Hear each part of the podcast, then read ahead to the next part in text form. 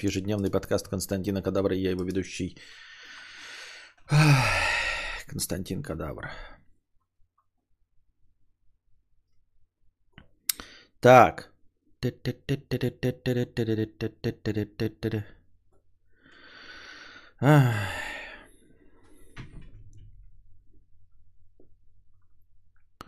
Так, мудрец, подскажи, столкнулась с ситуацией, трачу деньги на себя в большом количестве, компенсирую то, чего не давал в детстве папаша-миллионер.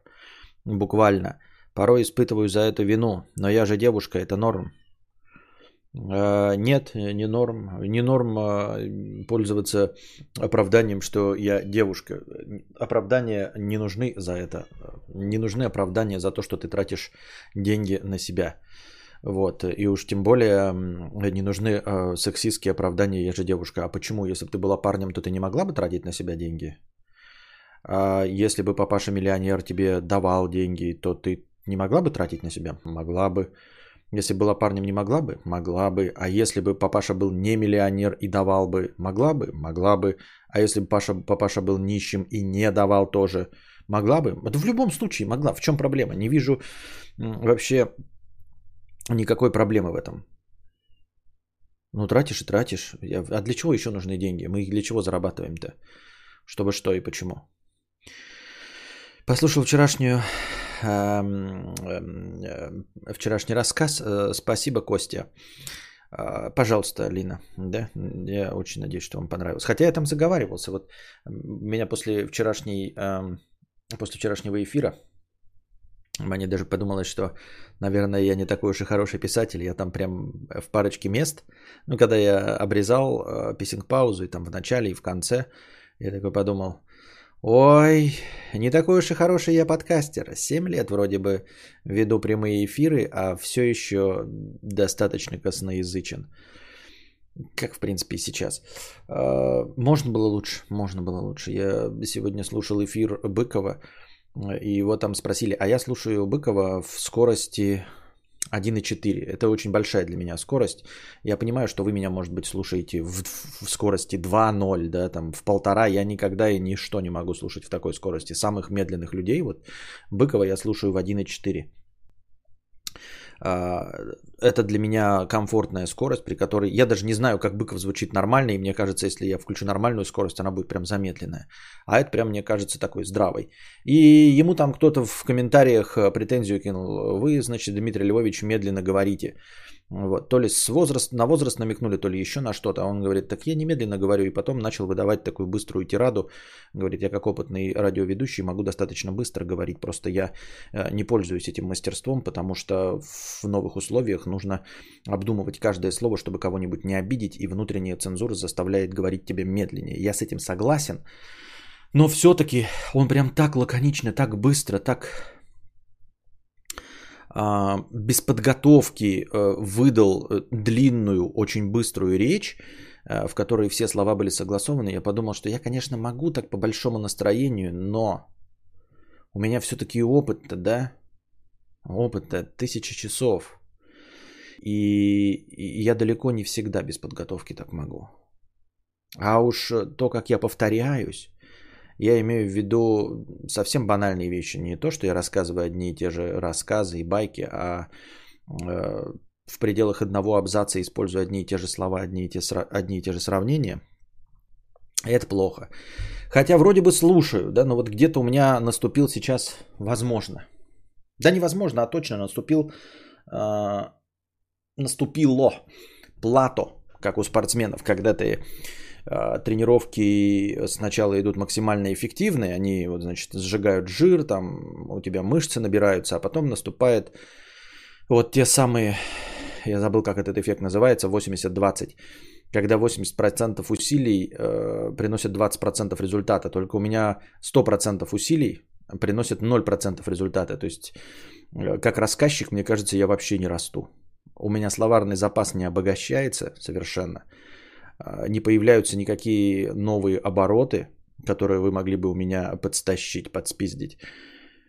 Это печально. И главное, что когда я читаю а, средства массовой информации, я имею в виду там журналы, хорошие статьи, э, все равно мой словарный запас не обогащается.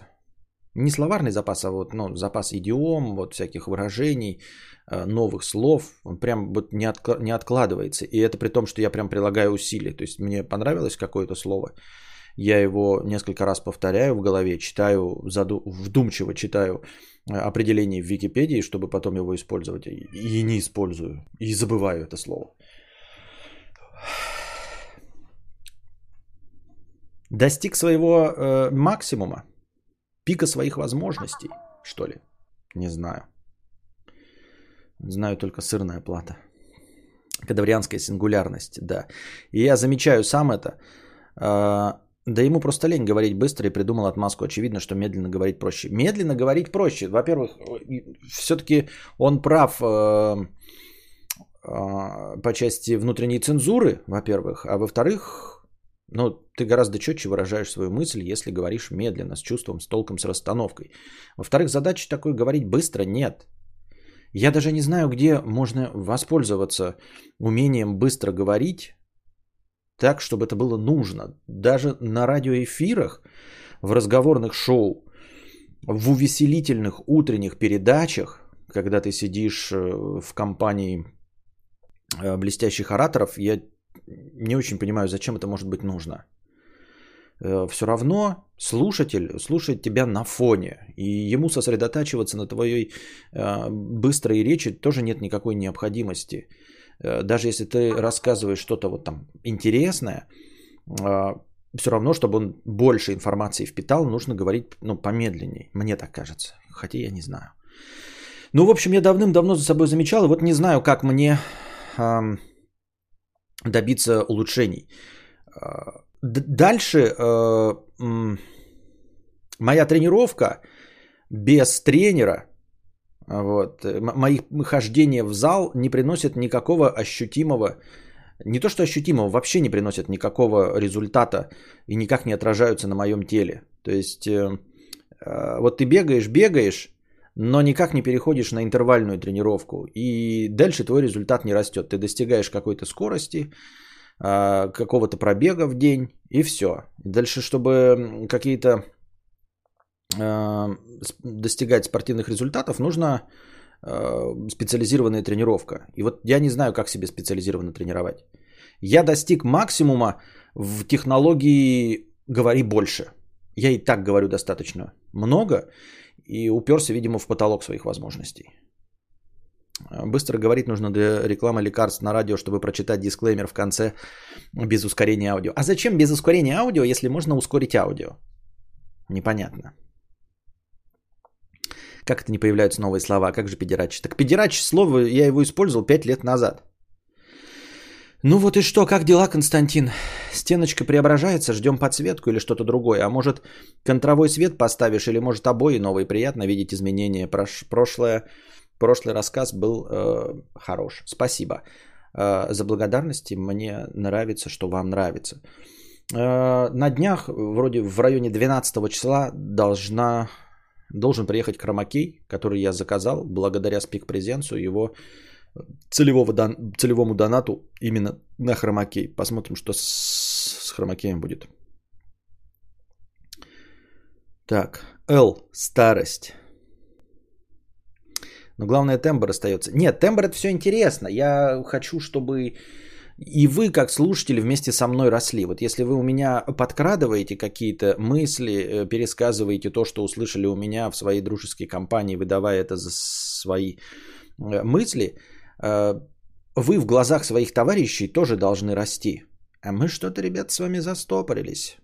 И довольно давно. Все одно по одному. Люди приходят сюда и говорят, два года тут не было, тут все одно и то же. Был в парикмахерской, там Муз-ТВ по телеку или что-то такое, разговор. Девочкам не стоит дружить с мужчинами противоположного пола. Неистово кекнул про себя. Речь и так не идеальный инструмент для передачи информации, а если медленно говорить, то ну, это вообще. Все-таки разговорный, развлекательный жанр – это все равно в первую очередь получаемая информа... получение информации. Так ты что, мне на... намекаешь на то, что я медленно говорю, что мне нужно говорить быстрее? Ну, прям не знаю. Мне кажется, что можно все-таки увеличить скорость, а тем, кому не нужно, могут не увеличивать скорость. Просто если я начну говорить быстро, то замедление скорости чисто технически будет отвратительно выглядеть. А во-вторых, чем быстрее ты говоришь, тем меньше ты обдумываешь слова и тем хуже получается. Соответственно, если человек хочет получить медленную речь, он получит э, ускоренную, быструю речь, замедленную, но при этом э, мысли будут комкаться, как у быстрой речи. Зато если наоборот, я говорю медленно, с чувством, с толком, с расстановкой, и ты увеличишь скорость исключительно для себя, под свое восприятие, ты получишь э, максимально насыщенный контент. Я пропустила что-то, теперь нельзя лекции называть лекциями. А, лекции можно, у нас лекций нет. Потому что закон о просветительской деятельности запретил заниматься просветительской деятельностью людям без специализированного образования и без разрешения правительства. Поэтому, а я и не занимался никогда никакой просветительской деятельностью, и сейчас ни в коем случае просветительской не занимаюсь. Я занимаюсь развлекаловым, поэтому мы, э, вы слушаете мои дурацкие рассказы, которые я выдумываю из башки. В Белгороде журавли живут, фотка пушка. Нет, это из зоопарка. Если вы обратите внимание на заднюю бакешечку в этой фотографии, вы увидите там такие клетчатые линии. На самом деле эти клетчатые линии это э, сетка не в фокусе перед журавлем. Это благодаря вот этой линзе 50-500 мм э, сетка полностью исчезла, расфокусировалась и настолько ее в расфокусе, да, вне э, э, вот как сейчас правильно сказать, да, как вывернуться из этой ситуации. А, она настолько далеко находится от объекта съемки, что она полностью съелась. Она, от нее остались только какие-то артефакты. Вы понимаете, что вот там журавлиная башка, и она полностью в фокусе. Вы видите детали этой журавлиной башки, а по ней точно идут сетки. То есть я не попал в какую-то клетку. Нет, по ней идут сетки. Это вот просто вот, вот так. Вот для этого нужны длиннофокусные объективы, дорогие друзья. А, клетки во всем зоопарке, они состоят вот из сеточек очень маленького шага, поэтому вживую вы, вы так не увидите. Я потом еще вам кину бошку тигра. Не, ты нет, я скорее про тех, кто говорит очень медленно, и не хочу, чтобы ты слушал Быкова и замедлялся. Не, я Быкова не замедляюсь, наоборот, это, это Быкову предъявили, и он объяснил, и, и показал, главное, что он может говорить быстро, но что он этого не делает сознательно. А, это сетка. Я думал, что объектив так... Не, объектив так... Как бы он так... Такие... Ну, я не знаю, может, какие-то объективы там с э, особенными какими-то лепестками, может, и можно получить такой результат, но это вот случайно. Да, рассказываем про секс, который обсуждали, но не занимаемся. Понятно. Ускорение, замедление, такая херь, сразу искусственно все э, становится.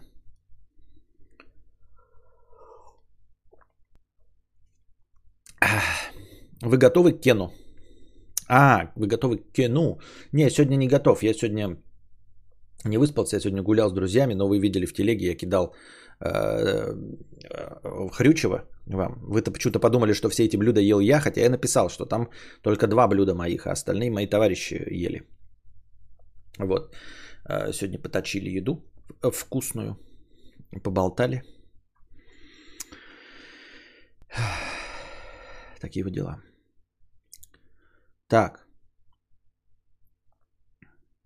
Я занимался, все, э, вот честно, месяц убил на 35 камер. Хочется э, все нафиг демонтировать и пошли в очело, уроды. До каждого гвоздя доеб такой, что пенсец. Обидно, блядь. 35 камер чего? Что, видеонаблюдение устанавливаешь? Я часто догоняю стрим э, в двойной скорости сложновато слушать. 1.25 вообще незаметно. 1.5, 1.75 норма. Понятно. Мне нравится текущая скорость речи. Еще, что ведущий несколько раз одно и то же повторяет. Все предельно ясно становится. Ну да, я тоже воспринимаю это как свою фишку, что я повторяю одну и ту же мысль, немножечко меняя слова и, и э, одни, не одни и те же, скажем так, очень похожие друг на друга примеры и разжевываю. А, но я этим занимался еще с начала карпоток. У меня как бы в самой концепции очевидных вещей было, что я рассказываю одну мысль, а потом в, этой, э, в этих очевидных вещах привожу три примера, одно по одному. И в карпотках также там всегда была структура такая. Я накидываю мысль, потом три примера и потом какой-нибудь вывод из этого всего. Эти два товарища рот и желудок интересуются друг группы из клуба «Центр». Не-не-не, это нормальные товарищи. Они, кстати... Ну вот они съели по одному блюду, пока я съел два. Я еще у них подъел. К стратегиям как относишься? Играешь? Нет, вот в молодости еще поигрывал, э, ну, для удовольствия, естественно, не в онлайне, просто проходил всякие э, варкрафты первые и прочие старкрафты. Age of Empires в детстве проходил, но с возрастом как-то у меня убилось это желание на эти длинные катки, то есть э, один уровень, даже сюжетный, все равно для меня слишком долго. Вот, и прочие Frozen троны. Поэтому как-то я совсем от стратегии отошел перешел на быстрые игры, где можно зайти и вот что-то быстро сыграть. Вчера, значит, э, вчера, значит, э, играл в Скотт Пилигрим. Установил себе Скотта Пилигрима, купил Скотта Пилигрима. Там скидончик какой-то был как раз. Они выпустили его ремастер. Ну, как ремастер, это 8-битный этот beat 'em up. Я не знаю, кто-нибудь играл у вас в этот beat 'em up или не играл. Э, я хотел бы вас спросить, как там блок ставить? Просто там есть блок, кнопка B, и я этим блоком не могу схватить ни один удар. Там, короче, такая система происходит. Я поставил самый легкий уровень. Э, он как Street of Rage, если вы не видели. Мне желательно тех, кто вот играл в Скотта Пилигрима. И ты переходишь вот из локации в локацию, ну там чисто вот два шага сделал, и там новые враги нападают. И вот когда я перехожу в новую локацию, враги на меня набегают и обязательно наносят удары. Первый. Вот то есть я появился, как бы я чего не делал, они подбегают и наносят удар. То есть я ничего не могу сделать с тем, что э, сначала я всегда получаю урон. И поэтому я ну, в, в конечном итоге всегда проигрываю. То есть я захожу в локацию, потом как бы удачно я не бился, но вначале я всегда получаю урон. Я не могу схватить их никаким таймингом а, на блок. Никогда на блок не могу схватить. И я не понимаю, почему так происходит. Вот, я просто их потом разношу, потом могу вообще никакого урона не получать. Все прекрасно справляюсь. Но вот э, всех побил, перехожу в следующую комнату, и в этой комнате сразу на меня набегают, сразу мне въебало бьют. И то есть постепенно у меня всегда снижается моя жизненная энергия. Вот. Но в этом плане, конечно, Street of Rage вообще эталонная игра. А это не так весело, но все равно забавно. Ходишь там, что-то плюхаешь, бьешься. Но такое ощущение, что она, конечно, гораздо подольше будет, чем Street of Rage. В целом у меня занял 4 часа. А здесь я что-то вчера поиграл, что-то играл, играл, играл, играл, играл, играл перед сном. Играл, играл, играл, играл. И потом бах, и выходит этот Дэйв Патель первый злой бывший. Я с ним легко, конечно, справился, но пока я до него шел, до первого злого бывшего, то есть как бы до первого босса, я так долго до него шел. Command and Conquer. Да, Command and Conquer Tiberium Sun, естественно, играл. Ну, понимаете, Command and Conquer еще до этого существовал. Tiberium Sun это уже то ли третья, то ли четвертая часть. И вот когда она вышла, она прям бомба, она у нас всех одноклассников взорвала. Мы прямо на старте, она когда выходила, там кто-то диск купился, двухдисковое издание, и мы там из, друг, из рук в руки передавали. И я вот играл, мне очень понравилось. Там поражающее воображение графика была у Тибериум Сана э, в свое время. Вот, я ее тоже прошел. Но до этого ничего о Command Conquer не знал. Ну, понятное дело, что удалось из самых сложных, да, таких хардкорных, э, о хардкорности которых ты не знал до сознательного возраста, это Командос и Командос 2. Мы так долго ее проходили, мне ее сначала дали. И главное, что я-то вообще, в принципе, не усидчивый человек, да, я и не люблю вот эту всю логику, я в шахматы не играл, я... у нас все одноклассники в шахматы играли, я был самый раковый, и как бы я в первые два дня понял, что мне ничего не светит, и мне это не интересно. А все играли, а я как бы вообще не при делах был. В каждую перемену играли в шахматы, и я не играл.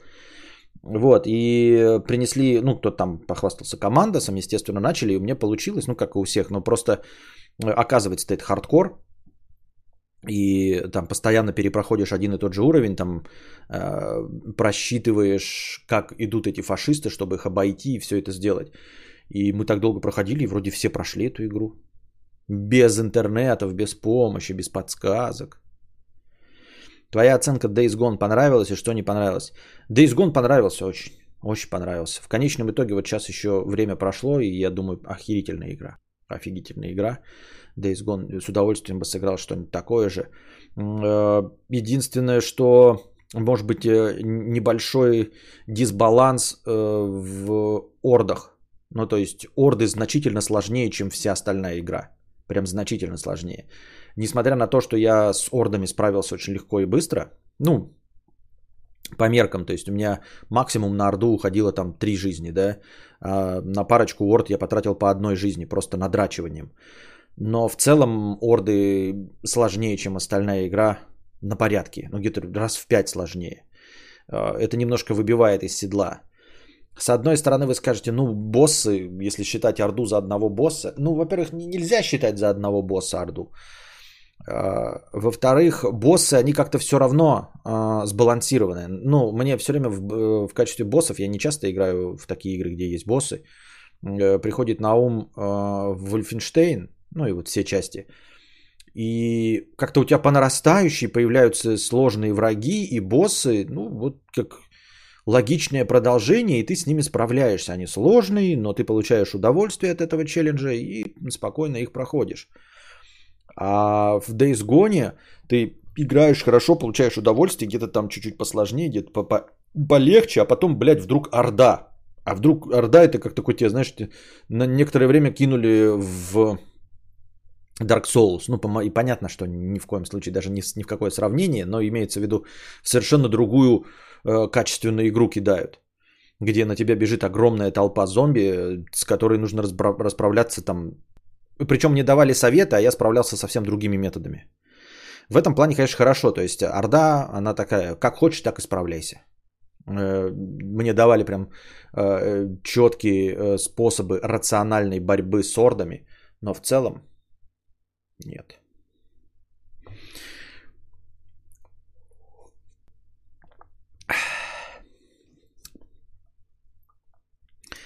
Так. Смотрю с отставанием в развитии на 13 минут, где при Беднестин жалуется, что не растет как рассказчик. Так вот у тебя, Костя, мне кажется, эффект Даннинга-Крюгера. Многим до тебя еще расти и расти. Что такое Даннинг-Крюгер? Опять. Это когда человек, когда непрофессионал считает, что он очень хорош в деле, и когда он обретает первые какие-то познания в своем деле, он начинает понимать, насколько он в этом деле плох. Я правильно понимаю? Да, походу это он и есть. Да, да, да. Как же я прекрасен. Вот. Э, с опытом ты понимаешь, насколько... Яма страданий. То есть я типа нахожусь в яме страданий. Ну, да, возможно, возможно. Но просто у меня 7-летний опыт, 800 стримов. Я должен быть э, в режиме эксперта уже. Я должен из ямы страданий выпасть, а я только попал в яму страданий. Помню, была такая Painkiller, вот там тоже были боссы. Играл Секира? Не, Секира не играл, играть не буду. Ждем теперь вот, вот уже Ghost of Tsushima выйдет, э, Play, Play, Play 5 версия. Ghost of Tsushima будем играть, да? Цусима. Наверное, хорошая. Мне кажется, она должна быть. Как такая же дрочильна, нет? Ну, в, э, в жанре Days Gone. Вроде и похвалил, а вроде и только яма страданий. Амета. Так. А, ходил сейчас с товарищами, значит, смотреть на звезды. У них э, телескоп. И они мне показали охуительное приложение. Походу, я так поражался, что Даст Делакруа все время знает, какие у меня звезды за окном. Ребята, если вы не в курсе, какие звезды за окном, есть прекрасное приложение Stellarius. По-моему, называется оно. Охуительное. Но, наверное, кто в курсе, тот в курсе. В общем, э, отдаешь стеллариум, даешь этому приложению э, доступ к геометкам, он считает, где ты находишься. А дальше вот вы видели, э, как панорамные фотки в Гугле, когда ты телефон держишь вокруг себя, и вот он определяет по сторонам, и ты двигаешь, вот как оно выглядит вокруг вас. Ну, как комнату можно посмотреть. И вот такое же, только звездное небо.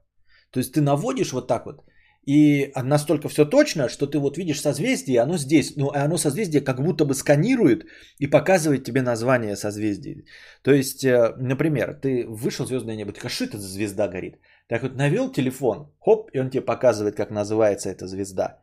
Ну, потому что он точно твое местоположение определил, где ты находишься, построил карту звездного неба а, по... А, как называют? По компасу а, точно определил, куда ты смотришь. И вот ты смотришь, и выглядит это как будто бы он камерой сканирует. То есть настолько точно, что как будто ты камеру наводишь, и вот он как будто бы ее сканирует и показывает. Вот, стеллариум. И бомбеж, бомбеж. Можно телочек э, э, поражать э, своими знаниями. Там типа стоишь ее за жопу трогаешь, и такой, о, пришел на звезды посмотреть. Она такая, что это за звезда? Ты такой, хуяк.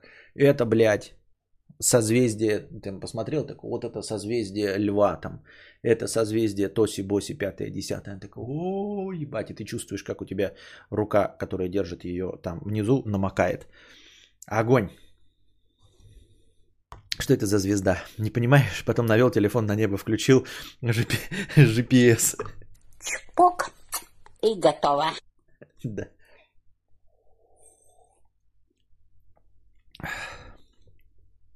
По гироскопу. Цусима тупо лучшая игра после RDR 2 и Ведьмака. Понятно.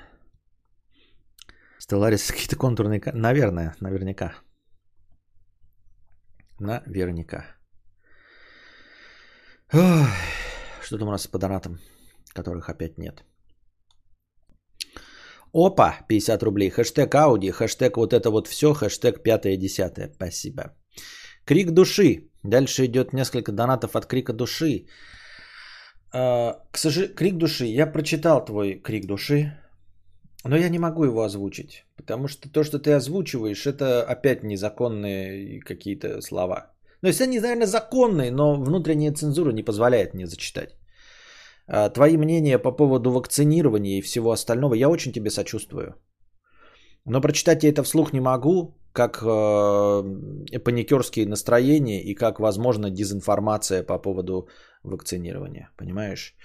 Лично рассказывать друг другу вот на кухне такие истории можно. Но я не могу себе позволить это озвучивать. Потому что ну, я потом буду отвечать за то, что я придумал эту историю, которой на самом деле не было, или она была, но я-то где буду доказательства этого брать? Была она, не была. Но я тебе сочувствую. Вот. Крик души рассказывает э, свой личный опыт встречи с э, вирусом и вакцинами. Сочувствую тебе. И, и даже я не знаю, как, ну, типа, и что делать вот после твоего рассказа. Ну, он, он как бы ни на что не намекает и никуда э, не ведет. И вот поэтому, и, ну и типа, я не знаю. Я не знаю. Но сочувствую. Сахар 50 рублей. Привет. В Канаде дефицит дальнобойщиков, поэтому довольно просто эмигрировать, если у тебя есть два с лишним года опыта работы и знаешь английский.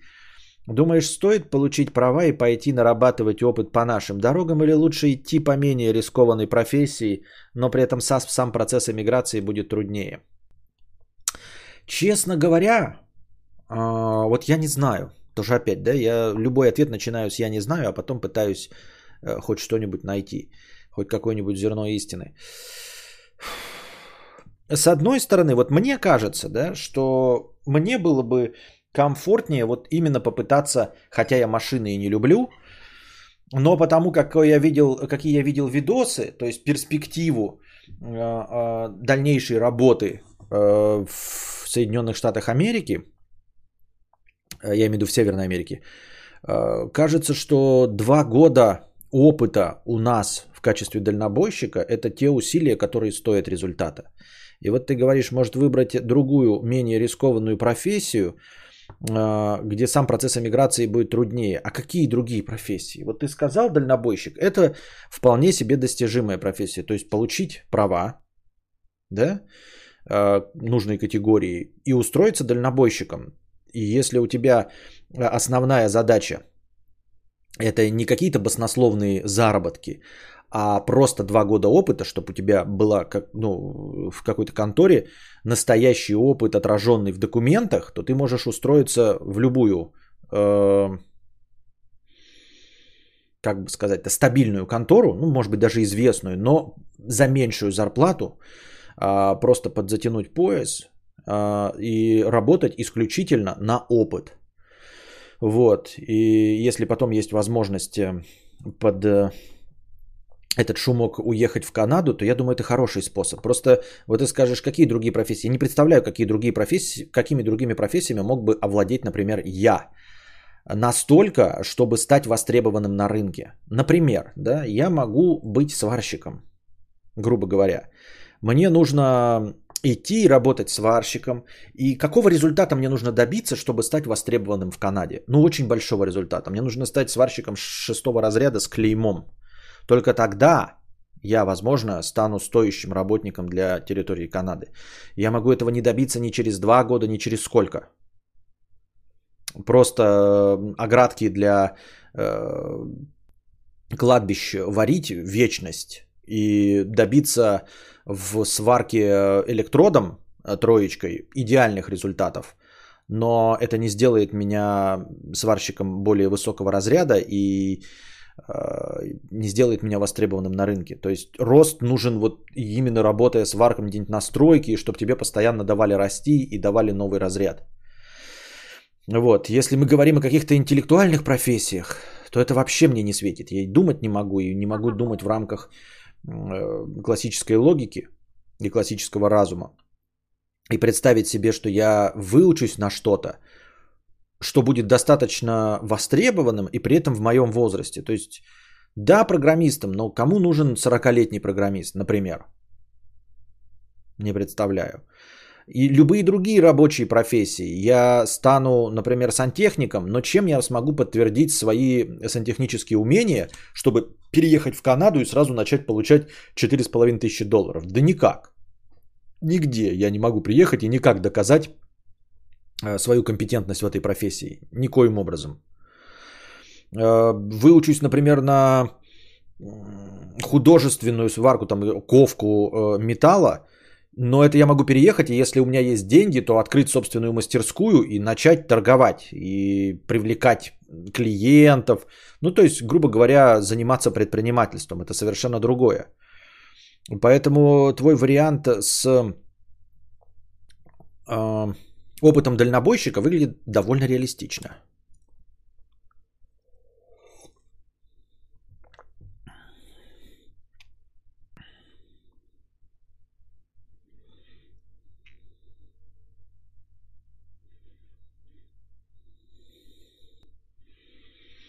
Пусть крик души куда-нибудь зальет, и мы почитаем. Но если крик души куда-нибудь зальет, я не знаю. Господин ведущий, а можно изоповым языком рассказать, что там крик души рассказал? Нельзя.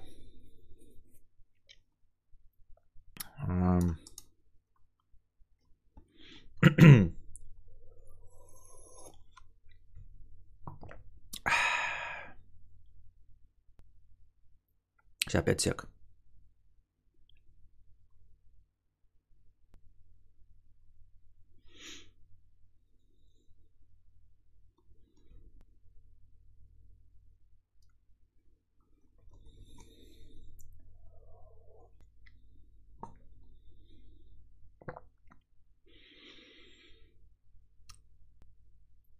Ну, короче,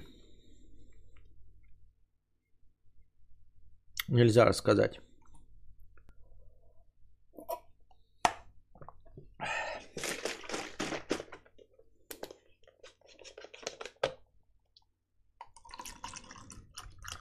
Не, я так сходу не могу.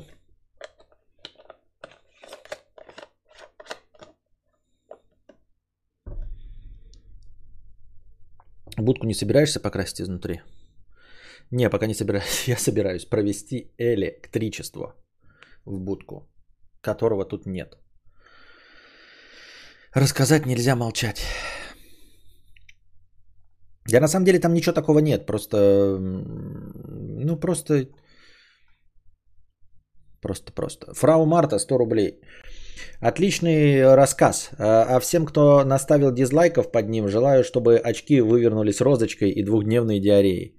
Дизлайки, по-моему, вчера ставили из-за долгого ожидания. А сам, само количество дизлайков под перезаливом абсолютно нормальное. А, вид К 50 рублей. Порекомендуйте, пожалуйста, компьютерный стул или на что обращать внимание при покупке. Бюджет не больше 20 тысяч. Слышал, когда-то на стриме обсуждались проблемы стульев. Константин, спасибо, что ты есть. Спасибо, что вы есть со своими донатами. Я думаю, что для каждого все-таки индивидуально. Вот я, например, склоняюсь к тому, что мне а, у стула совершенно не нужны колесики и совершенно не нужна вот эта вот вращательная способность. Но все офисные стулья делаются и все компьютерные стулья делаются с колесиками и со способностью вращать. Значит, это кому-нибудь нужно. Но у меня такая специфическая необходимость, что мне это совершенно не нужно. И я бы хотел какой-то комфортный стул на ножках, чтобы играть в э, гоночки. Э, Мэри вон советует, посиди сам, у всех разные росты, это очень индивидуально. Неплохой вроде бы совет, да, пойти в магазин и посидеть. Но, во-первых, смотря где ты живешь, если ты в Москале, то ты можешь, конечно, походить по разным магазинам и действительно перепробовать все стулья своей жопой. Если же ты живешь не в центре, то у тебя может просто в наличии не быть э, хороших вариантов. Во-вторых, э, посидеть, то есть сесть во что-то и понять не так уж и легко. Ты сел вроде нормально, а потом-то тебе сидеть несколько часов. Э, и, и неизвестно, что из этого получится в конечном итоге. А, на что обращать внимание? Не знаю, тут, наверное, скажут э, другие из присутствующих. Я просто не советую вот свой Маркус. Он мне ничем не помог и не чувствую я ни особенного комфорта. Ничего. Рекомендуют не выбирать кожаные сидулки, а выбирать с тканевой жопкой, а, чтобы дышало, чтобы не прилипать и чтобы дышало. Вы скажете, как дышало? Ну, как бы тут, тут, понимаете, много таких нюансов. Тут ты двигаешься, воздух заходит, выходит, вот он как-то все-таки э, создает какое-то движение. А кожа, она как, как закрытая. Ты вот к ней прилип и все, даже если ты сам сидишь в тканевых шортиках.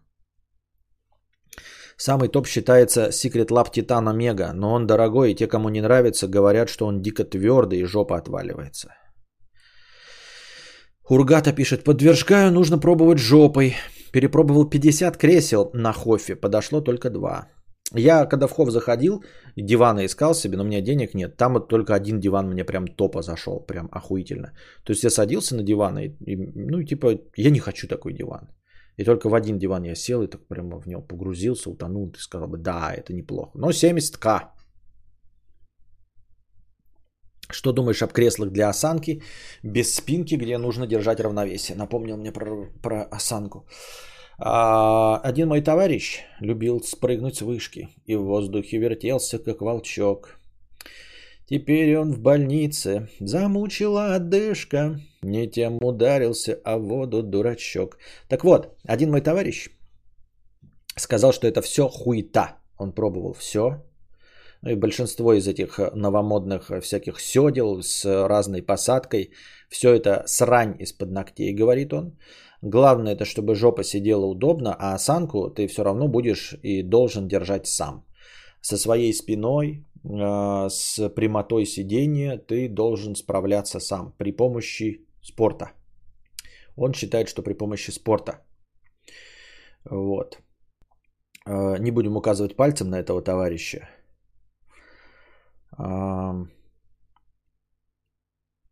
скажем так, он высокий и светловолосый.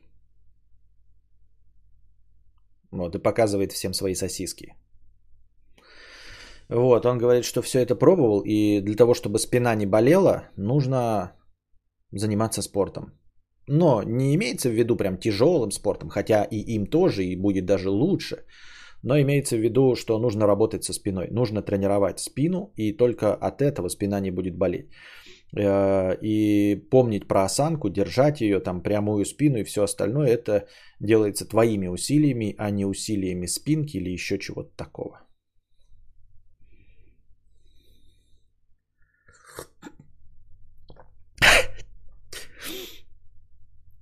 А тут донат интересный прочитал. Я, мне как бы донат не показывается, нет никакой проблемы мне его не прочитать, но я считаю, что прочитать нужно.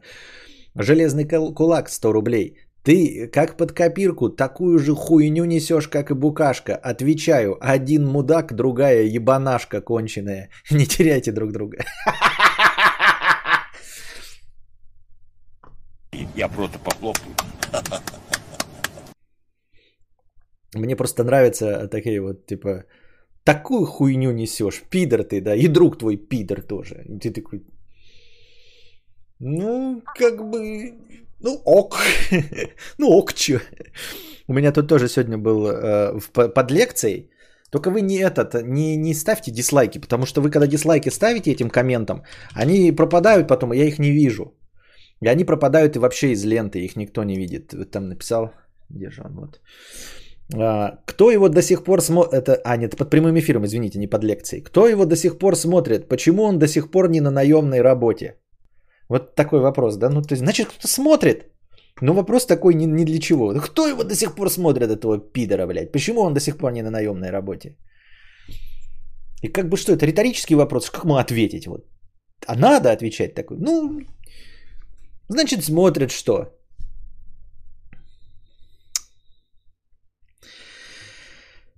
Диспетчер, меня пугают кресла, они могут стрелять в задницу, поэтому я сижу на полу. Понятно. Поэтому ты сидишь на полу в рубашке с длинными рукавами, связанными за спиной. Бывает. Делай такое упражнение три раза в день, позвоночник болеть не будет. Спасибо за сотку, хули. Ну да, спасибо, да. А... У которого стол, чтобы стоять за ним, тот самый. Да, вот этот товарищ. Вот. И он мне в личной приватной беседе, я, конечно, сейчас раскрываю все карты, он сказал, все эти стулья хуйта. Если хочешь, чтобы спина не болела, иди э, и занимайся спиной. Все остальное срань. Пробовал я э, многие разные стулья. Это просто приколюхи. Ну, в общем, имеется в виду не то, что приколюхи, не то, что они не работают. Так же, как и любая диета, самая экзотическая, она работает, если ты следуешь этой экзотической диете. А, вот, только идет ли тебе это на пользу. И также здесь эти все экзотические стулья, они работают, но они не мешают тебе горбиться, они не мешают тебе сидеть неправильно. То есть сами по себе они не содержат никаких хитрых планов, заставляющих э, твою спину работать. Э, грубо говоря, ты и в этом седле тоже скрючишься как черт, или сядешь так неправильно, что будешь еще себе простату отдавливать.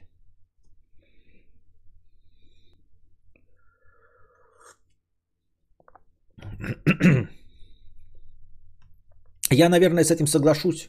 Да. Я вот сейчас опять э, перестал со спиной делать, а надо опять э, делать эм, во время или до стрима и после стрима делать упражнения на спину. Просто чтобы спина растягивалась, качалась, чтобы лучше себя чувствовала. Вот. Но э, в тяжелую атлетику я уж не пойду, мне старый тут. Старый тут.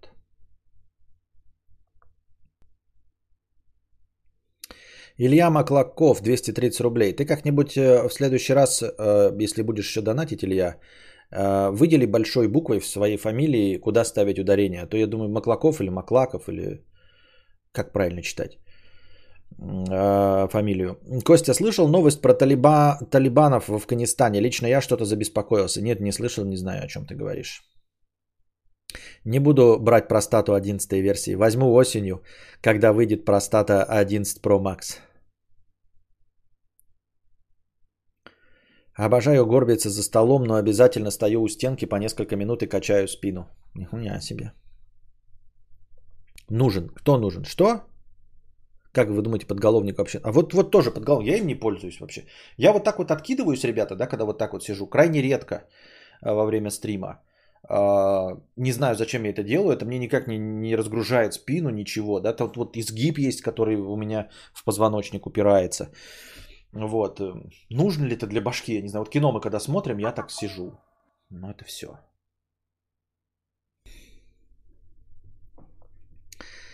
Так. Пьюсик из чата. Тысяча рублей. Цена на видеокарты начала падать. Что теперь думаешь по поводу обновления ПК? А, теперь вообще ничего не думаю. Я же говорил, заговаривал с вами по поводу обновления ПК, когда хотел что-нибудь поснимать. Но я опять сейчас расхотел что-нибудь снимать. Это раз. А, а во-вторых, денег сейчас нет вообще. Плохо сейчас заработка, очень плохо, ребята, с, с донатами. У меня все деньги уходят. Ну, то есть просто на повседневный уход мне не получается. Э, неужели вы думаете, что я не хочу? Я хочу э, с вами провести еще один инвестиционный, опять поговорить о новых каких-то э, фишечках или акциях, которые можно было бы купить на будущее. Тем более, что прошлый раз с Virgin Galactic, Galactics или как, э, очень хорошо угадали. Сейчас прямо оно взрывается, можно было тогда купить, продержать и было бы хорошо, но мне сейчас прям совершенно нечего в инвестициях играть. Это сейчас дело не про прибеднестин. Прибеднестин нищавр всегда остается прибеднестином нищавром с 60 тысячами зарплаты. Но просто иногда получается у нас с вами на 10 тысяч акций купить и с вами поговорить на эту интересную тему. Сейчас нет у меня 10 лишних тысяч рублей, чтобы э, поговорить об инвестициях. И уж тем более, чтобы покупать, об, а, обновлять, обновлять ПК. Я Егоры мог бы покупать, там постоянно скидки идут, а я еле-еле, блядь, сжал себе жопу, э, не съел две шавухи, не выпил пиво и купил себе вонючую Вальгаллу, которую еще не запустил.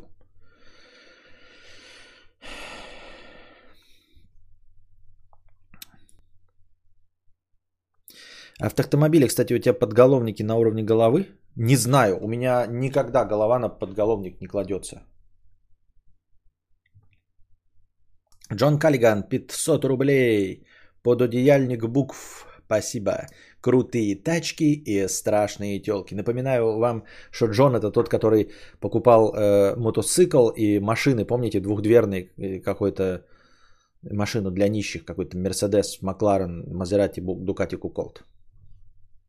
Здравствуйте, Константин, здравствуйте, чат. Как мы с вами выяснили, я душнитель 3000, поэтому открываем свои форточки и я начинаю.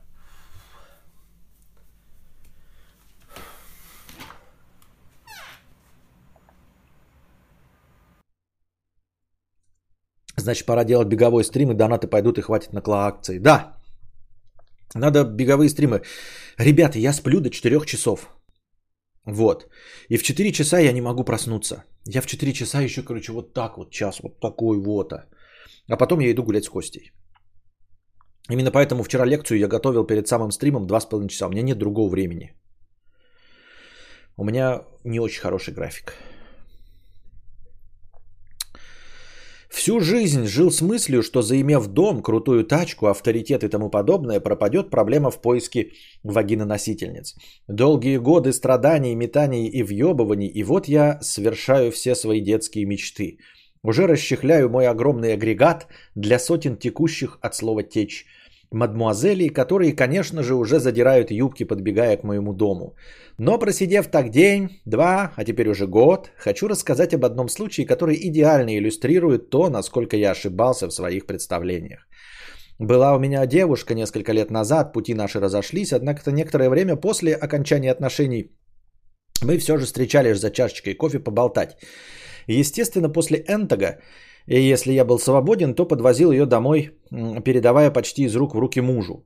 Между нами ничего не было, мы правда болтали и виделись раз в 3-4 месяца, обычно экспромтом, так что откиньте пошлости. Стоит отметить, что во время наших с ней отношений у меня не было ни машины, ни дома. Я жил в хоть и ухоженной, но маленькой съемной квартире.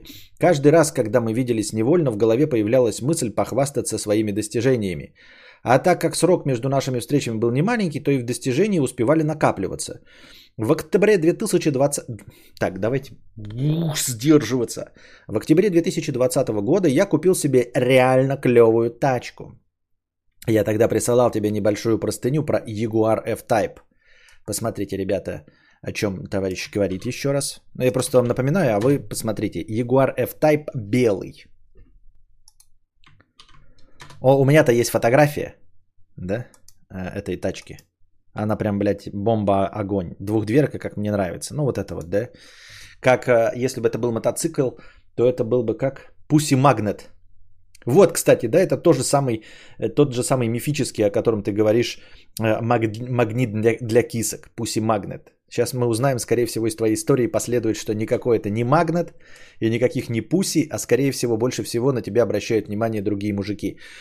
А, как это происходит и с качками, дорогие друзья, когда вы идете в спортзал и надеетесь, что ваши кубики и вашу бицуху будут оценивать телочки?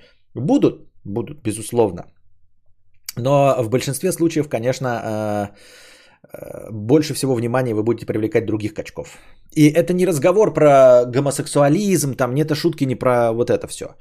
Э, это просто реальность такова, что действительно достижения в какой-то области, в любой области, они привлекают внимание других людей, которые э, тоже чего-то достигают в этой области. Просто мы с вами понимаем, да, что вот если вы сделали какую-то сложную фигуру э, благодаря своей художественной ковке, обычный обыватель, он как бы посмотрит и скажет, ну да, неплохо. И если эта фигура достаточно сложная, то оценить ваше мастерство может только профессионал, увидев наметанным глазом, насколько это действительно сложно в реализации. Если вы написали какой-то охуительный код, да, то посмотрит Константин Кадавр и скажет, ну, блядь, буквы и буквы, и что здесь хорошего? И только э, шарящий в программизме человек поймет, насколько это сложный, хороший, красивый четкий код, например. Но почему-то людям кажется, что если ты покупаешь дорогие тачки, или мотоциклы, или занимаешься, например, качковтирательством, то тебя будут просто все остальные люди любить и уважать за твои достижения. Но тебя же не уважают и за твои достижения в художественной ковке или в том, как ты хорошо пишешь код. Этого никто не замечает. Ровно точности так же нужно проецировать эту ситуацию и на машины.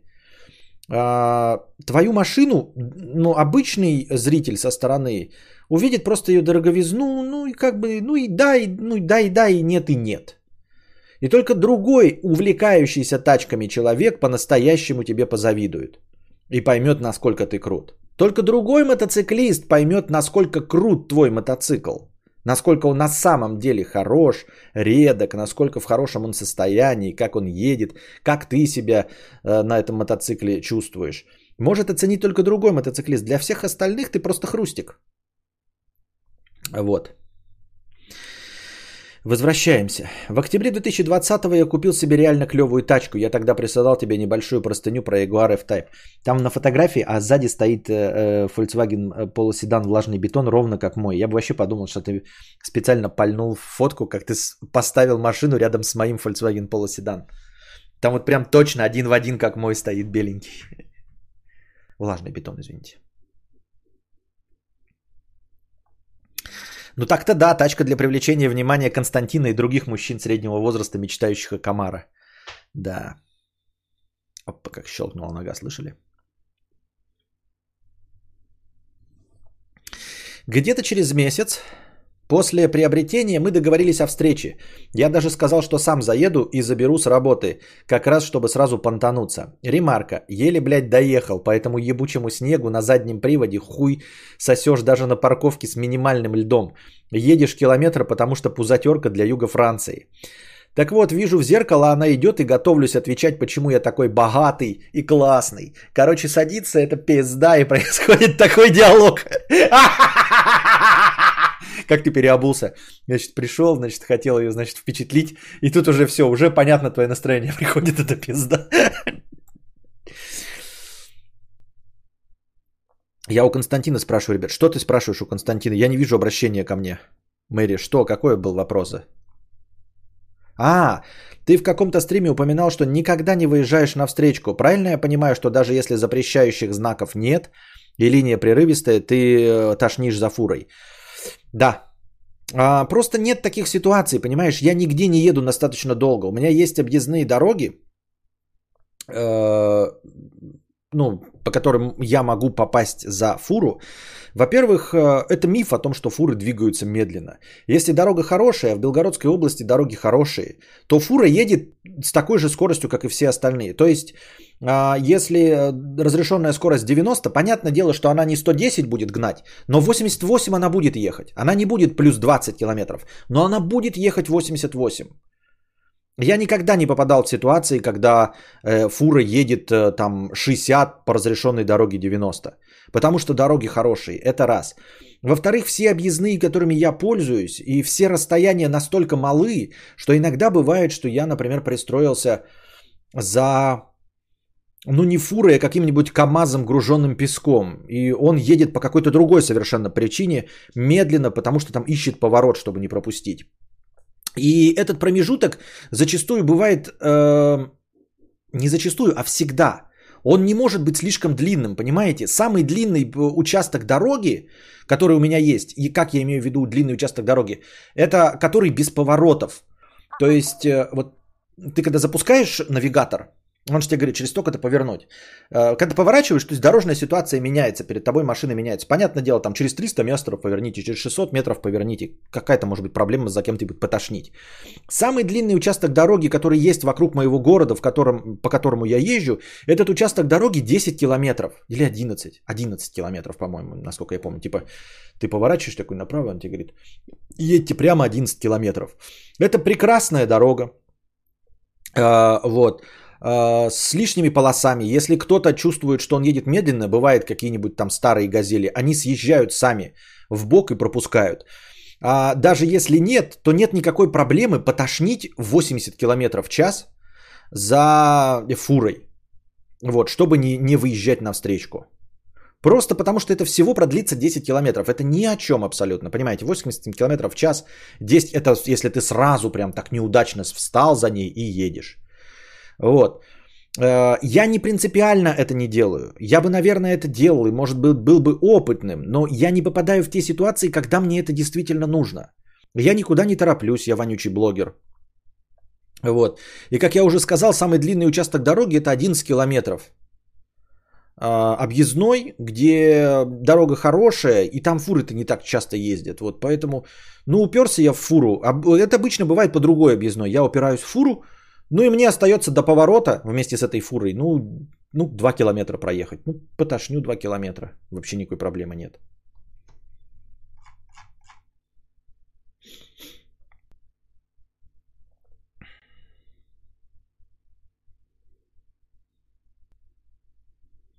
Так вот, э, так вот, вижу в зеркало, она идет и готовлюсь отвечать, почему я такой богатый и классный. Че стоишь, поехали. А ты ничего нового не заметила? Ну нет. Нажимаю на педаль газа и тысячи коней делают ра-та-та-та-та-та. А, ты забыл, как ехать, что ли? Катя, тачка новая, ты чего? В смысле новая? Такая же вроде была, белая. Тут меня, блядь, кинуло в ступор. Я, бля, просто минуту сидел и пытался осмыслить. Дело в том, что у меня до этого действительно была тоже белая машина, на которой я ее где-то полтора года подвозил. Да, но это был, блядь, Солярис. Солярис, Карл. В голове у меня был дикий флэт white. Это что, похоже на Солярис? Ну, короче, тогда мы поужинали в последний раз, больше я ее не видел. Нет, естественно, я не обиделся на то, что она тачки не различает. Я просто понял, что все мои выебоны впустую. Она вообще их не выкупает. Да, конечно же, есть много девушек, которые все бы выкупили и на клык бы за гаражами взяли. Да вот я только таких не встречал. Но что я рассказал в целом описывает реакцию всех девок. Зато знаете, каких мокрых трусов у меня был целый мешок? Мужских. Я на себе постоянно ловил взгляды мужиков, просьбы прокатить и обещание взять на клык, если дам поехать за рулем. Все мои друзья в первый же день подскочили кабанчиком, чтобы облизать тачку со всех сторон. Кстати, машину я продал уже месяцев как пять, а многие знакомцы до сих пор меня про нее спрашивают. Выводов никаких делать не буду, у кого-то, наверное, есть телки, падки на деньги, тачки и тому подобное, но я таких не нашел. Ну, как я, в общем-то, и заранее пробил тему, да, как я и сказал, только другие мужики на это э, падки были. А что так продал и что купил себе? Нормально я купил, Солярис теперь купил белый, на, с, это, с салона, да? Фаршированный Солярис.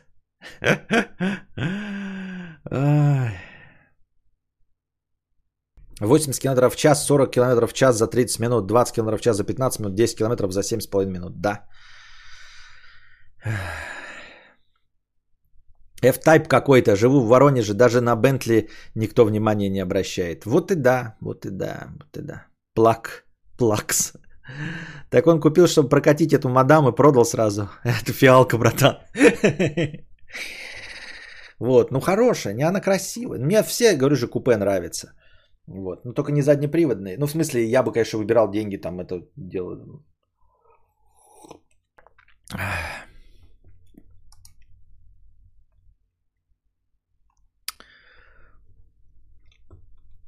Почка 50 рублей. Со словосочетанием наемная работа только одна ассоциация. Леон профессионал. Пата 50 рублей. Костя, дилемма. Перед домом меняют канализацию. Дома жара. Открываю окно ночью. Становится прохладно, но воняет говной. С закрытым окном душегубка. Что ты делал в такой ситуации?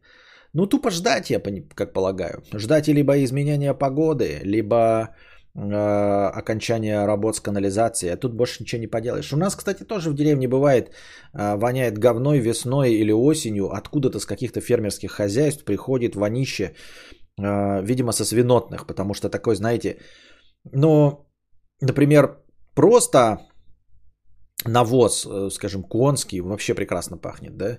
Э, коровий тоже ни о чем. А вот э, свиной он, блядь, такой ядерный, я ебал просто. И куриный, по-моему, тоже просто вырви глаз. Так. Он не просто как говной воняет. Если бы просто говной вонял, такой, ну, говной воняет неприятно, да? А куриный, блядь, говно, э, оно воняет как химия. Ты такое ощущение, что тебя прям ебать травят нахуй. Э, и что, машине, например, едешь куда-нибудь за выхлопными какими-нибудь, и я все время включаю кондей и закрываю его, знаете, когда внутренний воздух гоняет, не запускает снаружи. У меня всегда в машине кондей внутренний воздух гоняет, потому что обычно за кем станешь, за какой-нибудь фермерской тачкой или просто в пробке стоишь, чисто бенз нюхаешь. И окошко открываешь тоже весной или осенью говной бывает, вот этой вот химозой воняет. Поэтому сидишь закрытыми, но как видишь, у меня кондеи, они внутренний воздух гоняют, и все нормально. BMW X5 взял. Теперь хуярю на полном приводе по тротуарам и поворотники не... Вот, да, это нормально. Ну, поворотники не одобряю, а X5 это же вот этот паркетник, да? Я правильно понимаю? Да, это же самое, блядь, то, что нужно. Это вот э, заехать куда надо, вверх, вниз, полный привод, у тебя полное хватание, э, еще же новые современные системы стабилизации. Это под дождем едешь и чувствуешь себя уверенно. Я как под дождем еду, я такой, блядь, как на как в Dirt Rally 2.0 по снегу, блядь, хуяришь. Какая у тебя самая первая машина? Полоседан это моя первая машина. Влажный бетон, у меня других не было и, и наверное, не будет.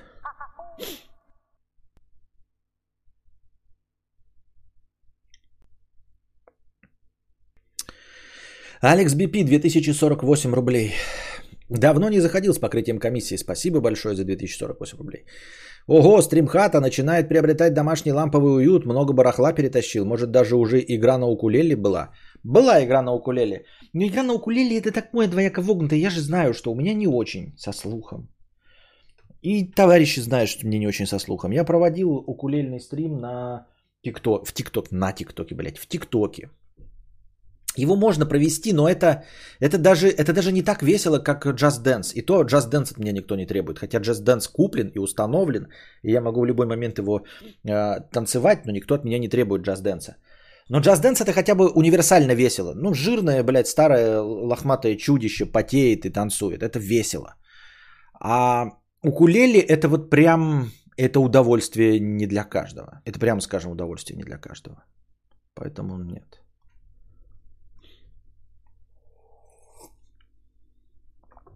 Поэтому нет.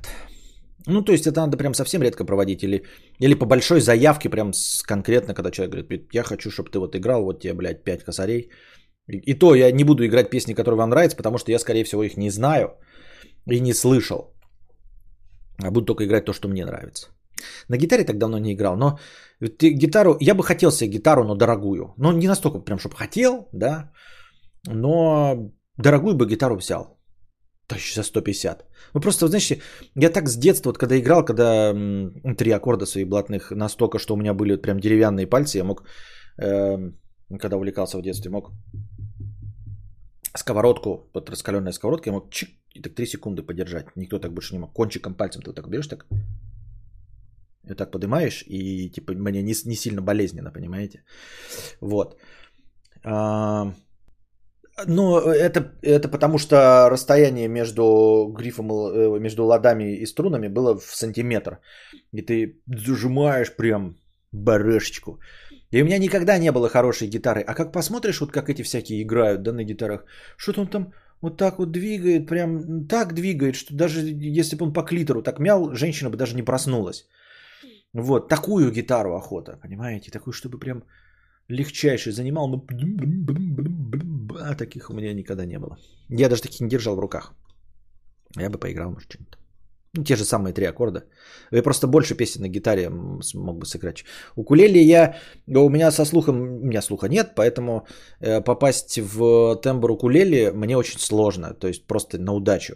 Э, с гитарой я как-то побольше дружу. Я там могу хоть чуть-чуть сместить а, а, аккорды в сторону, чтобы ну, попасть... Я никак не знаю, как терминология правильно называется в свой голос. У меня для пения достаточно низкий баритон, то есть мой коронный э, певческий голос – это голос Егора Летова.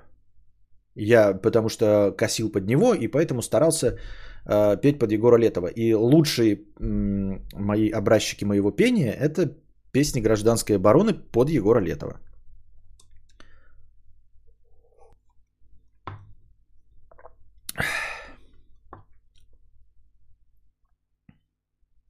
Лес Пол или Стратокастер, быть может, телекастер. Flying V. Не знал, что ты из этих. Это иллюзия. Профессиональный исполнитель играет легко и кажется, что он вообще никаких усилий не прилагает. Костя, может просто зайти в мусмагаз и побренькать? А зачем мне это? И мне книгу надо писать, ребята, а не бренькать. И не деньги тратить на эту херню. Мне нужно навес делать для машины. Я хочу новую машину. Как гитара это уж вообще 180-е дело. Вот потом, как стану, когда как Иван Ургант э, зарабатывать, тогда, может быть, куплю себе гитару.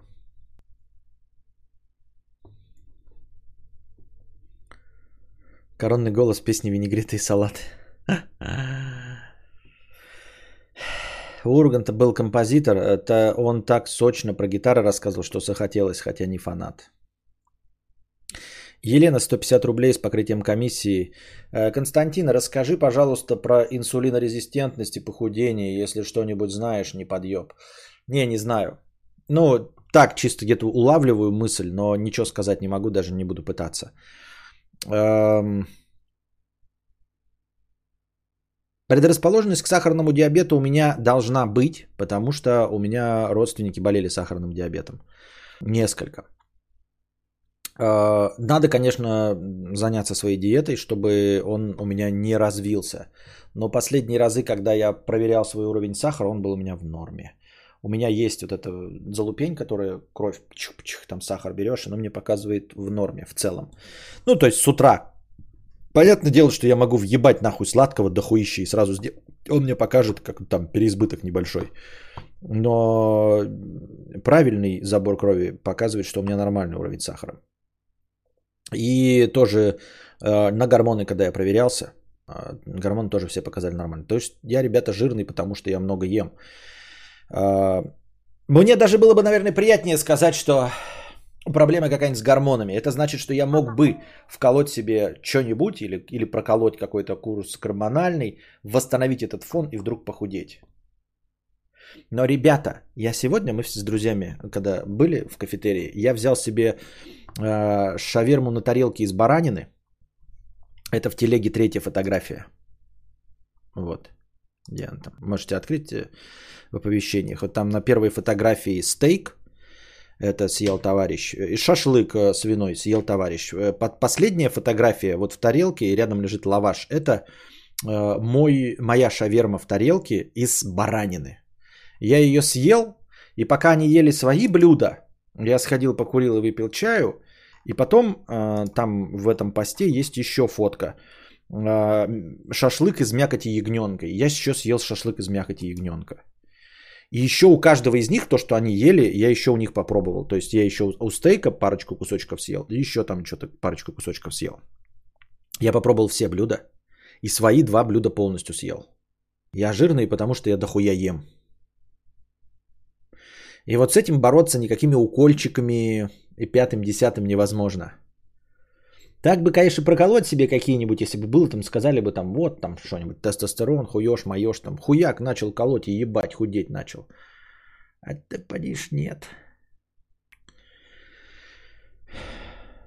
Если гормоны в норме, значит на диете будешь моментально худеть. Но я на диету не могу сесть. Я жру как не в себя. Я, сука, жрать хочу. Мне нравится жрать большими объемами. Константин, кто-то 2000 задонатил, не заметил. Почему заметил? Я сказал спасибо.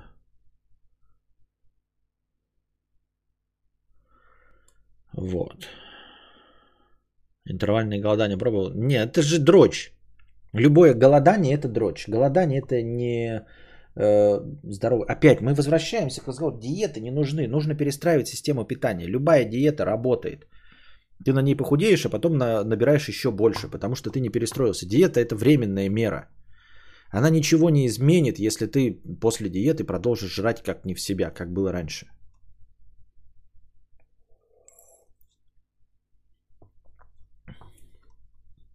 Алекс Бипи 1000 рублей. Костя, ну так укулеле есть в стримхате? Готовлю 5К с покрытием комиссии. А, готовь, но не на сегодня. Говорю, на сегодня я уставший. Но вообще в целом можешь готовить. Да, но есть. Вот руль видно, нет? Вот руль. И вот там в уголке стоит укулеле. Меня видно, бро? Тебя видно, бро? Меня видно, бро? Тебя видно, бро? Меня видно, бро? Тебя видно, бро? Я только этим и спасся. Жру один раз как конь, но один раз в день. А, Максим Галенов, не знаю, что ты имеешь в виду. Я жру как конь. Могу один раз в день, могу два раза в день жрать. Но по большей части два раза в день. И за эти два раза я набираю 8 тысяч калорий, поэтому ничего не помогает.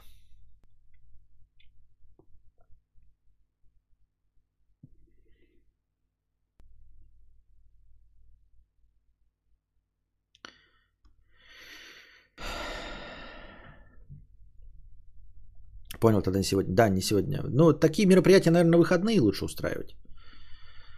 А, только калории решают, остальное хуета в 99% случаев. Ну да, хуй... ну то есть калории тоже, по сути дела, хуета. Сами по себе ничего не обозначают. Вот меня поражает, когда а, нарезочки слушаешь в ТикТоке, да, там говорят, какие же калории, это же бред. Вы сами задумывались, что калории это просто там для каких-то там немецких солдат, Э, придумано циферное обозначение энергетической эффективности там, продуктов. Это сколько тепла выделится при сжигании э, в идеальном кислороде 100 грамм пищи. Какое это отношение имеет к нашему телу? Это же бред. И ты слушаешь и думаешь, ну ты старый человек, понятно, ученый, но ты же понимаешь, что дело не в калориях, не они впитываются. Калории это просто отражение вот этой пищевой ценности продукта. Просто так уж получилось, что есть какая-то пищевая ценность. Я вам объясняю, ребят, чтобы вы не думали, что то, что они произносят, это адекватная вещь. Конечно, сами по себе калории ничего не обозначают.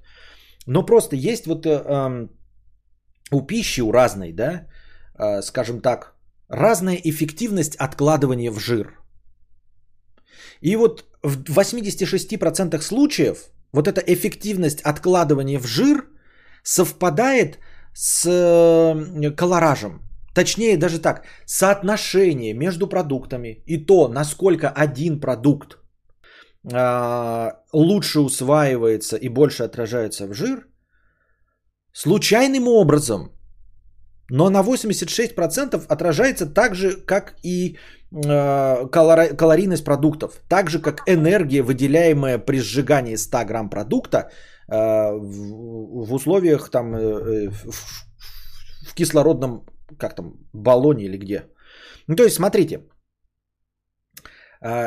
и, и, и они там говорят, никто не знает, вот там всякие гликемические индексы придумывают. Это же тоже все для этого. Сами по себе гликемические индексы не обозначают. И калории тоже ничего не обозначают. Килоджоули. Все это хуйня из-под ногтей. Естественно, не про то, что наш организм сжигает какую-то пищу, Э, в кислороде 100 грамм э, и тепло выделяет. Это все полная хуета. А разговор же был вообще не об этом. Разговор шел о чем? Есть у нас, например, да, стейк или, или сток салата. Допустим, одного веса, 100 грамм, да, предположим. И вот стейк, э, ты съешь 100-граммовый, э, и он у тебя отложится, например, в жиру, ну просто условно, в грамм жира отложится. А если ты съешь листок салата, то у тебя отложится 1 грамм жира. То есть 100-граммовый стейк э, в 5 раз больше жира откладывает на твоем брюхе. Например, никто не знает почему. Понятия не имеет никто почему. Ни как это посчитать, ничего. Никто не знает. Почему именно так, что, никто не знает. Ну вот, 5 грамм жира выходит из э, стейка э, и 1 грамм из листка салата.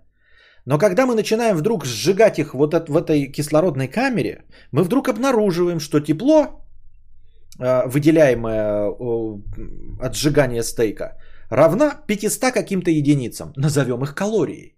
А тепло, выделяемое при сжигании листа салата, равняется 100 единицам. Все равно каким. Просто назовем эти единицы калориями.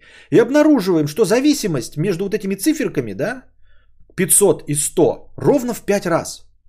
Ровно столько же, во сколько больше жира откладывается при поедании одного стейка. То есть сами по себе эти калории не нужно рассматривать, как что еда сжигается в, в, в нашем брюшке и выделяется тепло. Не про это речь, а про то, что этот цифровой эквивалент довольно точно указывает на соотношение разных продуктов. И выяснено, что в принципе человеческому, человеку нужно съесть какой-то набор продуктов. Но если мы вычислим вот этот набор продуктов и его массу, для того, чтобы человек, вот если ест он такое количество продуктов продолжительное время, он не набирает вес и не снижает вес. Если при этом он не начинает больше двигаться, да, вот просто идеальные условия. И обнаружено, что вот столько-то продуктов, вот они в массе. И когда они посчитали их калории, это вышло 2000. И вот они порешили так. Но это просто цифровой эквивалент. Нехуя придираться, блядь, к сжиганию э, продуктов в кислородной камере и выделению тепла. Это ж не про это разговор, это просто циферное обозначение. Гликемический индекс точности такое же циферное обозначение. Вот. Какие-то из них есть точнее, какие-то менее точные. Я же говорю, на 86%, например. Но другого у нас нет. Других у нас обозначений нет. Мы не понимаем, как пища работает, какая пища как усваивает. Конечно, бывают ошибки. Естественно, бывают ошибки. Ну, например, выходит, да, а, что при сжигании, вот, вот мы взяли стейк 100 грамм, уже выяснили 5 грамм жира, 500 килокалорий. А, сжигание листа 100 граммового, 100 грамм, 100 э, килокалорий, 1 грамм жира. Потом мы взяли какой-нибудь, не знаю, какую-нибудь, блядь, интересную ягоду годжи. Да? И выяснили, что ягода годжи в той же массе откладывается в брюхе как 0,1 грамма жира. Но при этом, если мы сожжем эту ягоду годжи э, в кислородной камере, то тепла выделится 400. То есть всего на 20% меньше, чем э, у стейка. Всего на 20% меньше, чем у стейка, а жира при этом отложится, если ты съешь. Э, в, ну, в десятки раз, ну, как там, в 50 раз меньше. Да? Спрашивается, как же так? Ну, бывает такое, но точнее инструмента у вас нет. Да, эти ягоды годжи, годжи, годзи, они не вяжутся. Да, действительно, колораж, то есть эм, энергия, выделяемая их при сжигании 100 грамм в кислородном баллоне, она указывается как 400, но при этом э, при поглощении она совершенно не так себя ведет. То есть нет такой же прямой зависимости, как э, между листом салата и стейком. Да, точность калорийности 86%. Ну и что? У вас что, есть другой инструмент какой-то? Потому что когда развенчивают миф калорийности, говорят, что есть как, ну не есть, а что это плохо. Ну вы предложите другой вариант. И они начинают предлагать гликемические индексы, которые тоже как-то отражают эту зависимость. Но она 67%. И такой, а нахуя ты мне предлагаешь гликемический индекс, у которого точность совпадения 67%, когда у нас есть 86% калорийность. Потом еще приходит какой-то петушара, блядь, и еще рассказывает свою новую систему, блядь, э, половичок, пудовичок, и еще что-то себе придумал. Мы выясняем, что там вообще точность попадания 30% в его системе координат. Он там тоже какие-то циферные обозначения придумал для продуктов вне зависимости от массы, а посчитал от объема, еще какую-то хуйню зель, это количество зеленого цвета в этой пище. И мы говорим, ну у тебя вообще точность 32%. Хуль ты приебываешься к нашей калорийности, в которой с, с которой вместе не работает ягоды Годзи и еще какие-то парочку продуктов, да, которые не вяжутся. И да, не всегда точно, да, еще вот, например, есть э, калорийность э, стейка э, ровно в 5 раз больше, чем к листа, а жира откладывается не ровно в 5 раз, а в 4.8.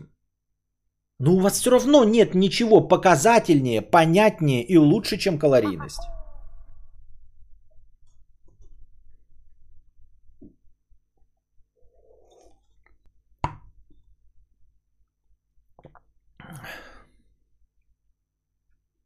Садись на карнивор, только мясо, морепродукты и соли. Похудеешь моментально, калории считать не надо. Главное не срываться на сторонние продукты.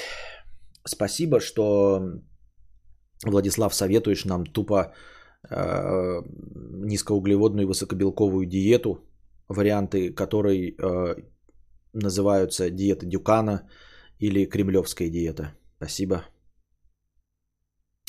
Кстати, когда худеешь, живот и бедра размягчаются и становятся более жидкими, как желе. Потом мотивация добавляется. Понятно. Книгу обсудили, диеты сейчас обсуждаем. Еще наушники обсудим и будет бинго.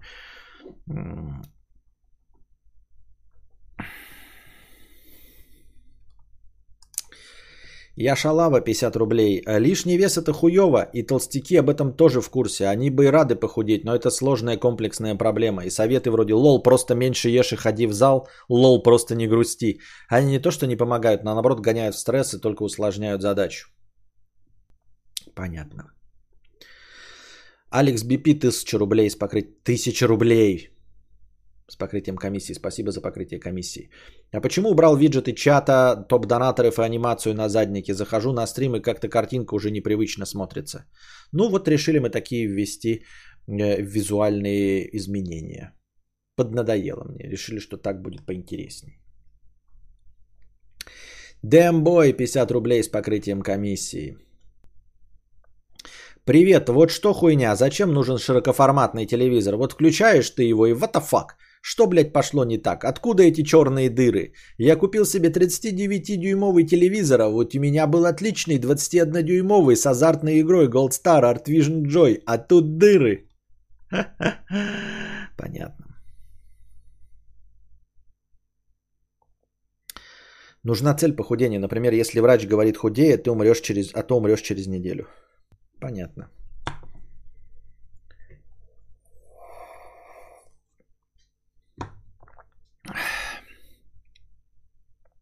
Тартроновая кислота, оксималоновая, оксипропандиовая препятствует образованию жиров из углеводов, поступающих в организм человека с пищей.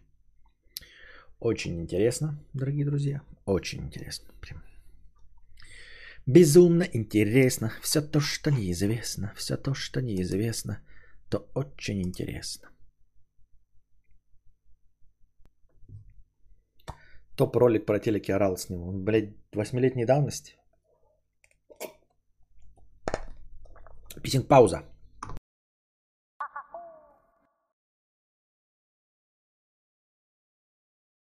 Гордость полными вагонами, золотыми погонами с юга дуют.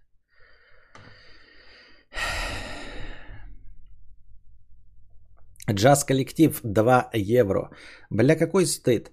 Только что смотрел стрим 7 часов славы КПСС, где он презентовал 101 новый трек. Благо они закончили, и я могу у тебя причаститься. Понятно. Сам смотрел, самое главное, радовался, на небось донатил еще, а сюда пришел причащаться. Вот какой ты. Спасибо большое за 2 евро. Я думал, вы за длинную паузу которая могла быть и не длинной, но я что-то как себе не останавливал, думал, что вы вопросов накидаете, а вы тут, э, как обычно, лясы точите с друг, друг с другой. Друг с другой. Значит, э, новости, которых нет. Телепузики похвастались прививкой от COVID-19 в Твиттере и столкнулись с конспирологическими теориями. В общем, а, в Твиттере официальном телепузиков выложили фотографии, где, ну, не в полный рост, просто что телепузики держат, а, значит, эти сертификаты о том, что они привились. Ну и сертификаты прививочные, естественно, не на настоящие э, вакцины, а на вот эти сказочные, по аналогии с Джонсон Джонсон и AstraZeneca, по-моему. Э, смутило всех то, что Вторая дата вакцинации стоит в будущем, то есть 22 июля 2021 года. В общем, э, непонятно, зачем это сделали. То есть люди любят же, типа, э, искать конспирологию во всем э, и увидеть какие-то тонкие намеки. Во-первых, эм, дата стоит будущее, то есть они еще не поставлены или уже поставлены. А если поставлены, то они в будущем поставлены. 22 июля 2021 года. А во-вторых, там стоит дата рождения у всех 2003 год. А, понятно, для чего это сделано в рамках а, ну, вот этой рекламной кампании, потому что это обозначает, что они совершеннолетние. С 2023 года по 2021 им исполнилось 18 лет, потому что они совершеннолетние и сами не принимают решения о том, нужно ли им делать эти прививки. И, по-моему, вообще, ну, то есть нет таких... Я не в курсе дела, ни в коем случае не настаиваю, но, видимо, за границей нет э, рекомендаций э, и настояний делать прививки несовершеннолетним, поэтому их сделали совершеннолетними. Но удивительно, что сделали совершеннолетними вот прям тютелька в тютельку 2003 год, несмотря на то, что первая серия вышла в 97 году. То есть как бы зачем и чтобы что и почему? Почему не сделать их датой рождения за несколько дней, там, я не знаю, до э, первой серии в 1997 году? Как получилось, что они родились через 6 лет после выхода первой серии? Вот. Э, во-вторых, э, товарищи э, в Твиттере говноедов смутило, не смутило, они приметили, что им 18 лет, а это значит, что они достигли возраста согласия, чтобы заняться сексом. А это значит, что сексом с телепузиками теперь можно заниматься, потому что они совершеннолетние. Еще кого-то смутило, что там в справочках, которые они держат, стоит номер там какой-то 93 тысячи, там, например, 751, да, 752. И э, номер э, позволяет эм, сделать вывод, что есть еще 92 751 до того, до вот этих э, представленных нам телепузиков, вакцинированный телепузик. То есть их как минимум должно быть еще 92 тысячи. А мы знаем только четверых вот из этой вселенной. Э, вот такие наблюдения сделали товарищи, которыми я с вами поделился. Пиздец, какие важные новости. Ну, хотя бы позитивно, да? Вот. Ну и э, чисто логически люди задались вопросом, а зачем и чтобы что эта рекламная кампания запущена, ведь, э, в общем-то, целевая аудитория телепузиков э, не принимает решения о том, вакцинироваться или нет. Им вообще не сказать, чтобы важно и нужно это. То есть на кого направлена эта рекламная кампания. Понятное дело, что на нас, говноедов, на тех, кто это все прочитал, но в целом довольно странновато, что рекламируют это персонажи, целевая аудитория которых маленькие груднички. Это новость говна еще. Бельгия отозвала посла из Сеула, потому что его жена ударила дворника по лицу. Ей не понравилось, что он за, э, задел ее метлой. Я видел эту новость, но там почему-то фотографии какой-то азиатской женщины. Я не очень уловил, чей посол, где был, у кого и кто кого ударил. Потому что азиатская женщина. Бельгийский посол отозвал своего посла из-за его жены. Из... А почему не Сеул выслал? Или это пос... послы Кореи в Бельгии? Кто кого выслал, зачем и почему? Что, что значит, что? Мне эта новость не, не, не, непонятна, и поэтому я ее не стал читать. Привет, начал смотреть тебя совсем недавно. Не могу понять, что у тебя за строка донатов, которая уменьшается. Э, интересно. Ну, это просто донаты и просто ориентир, э, когда закончится примерно стрим. Вот. Э, такая э, намек на связь между задоначенными добровольными пожертвованиями и длительностью стрима. Вот так. Всем привет, было что-нибудь интересное? Сегодня нет. Я придумал вопрос. Как относишься к францизе... Фр... францизе... франшизе Терминатор? Играл в недавнюю игру Резистанс. Что думаешь про реалистичность уничтожения человечества роботами? А, к франшизе Терминатор отношусь в целом положительно. Да? И на фоне особенно последних частей, а на фоне особенно самой последней части, мне хочется посмотреть в лицо тем людям, э, которые плевались в одну из моих любимейших частей, в третью часть, вот, которая мне очень нравится. Я ходил, э, когда она выходила в 2003 или 2004 году в кинотеатр, э, в нее, в нее, на нее в кинотеатр. И вот Медисон, да, который выпускал 40-минутный ролик с постмодерном э, своим мнением, что третья часть самая лучшая, э, хочется посмотреть в глаза этим людям и спросить, но вот э, снял ваш э, под продюсерством э, вашего Джеймса Кэмерона же, да, э, опять со Шварценеггером, и что это лучше, чем третья часть? Серьезно? Хоть одна после третьей части была лучше, чем третья часть? Мне кажется, нет. Вообще, в целом, франшиза Терминатор мне интересна.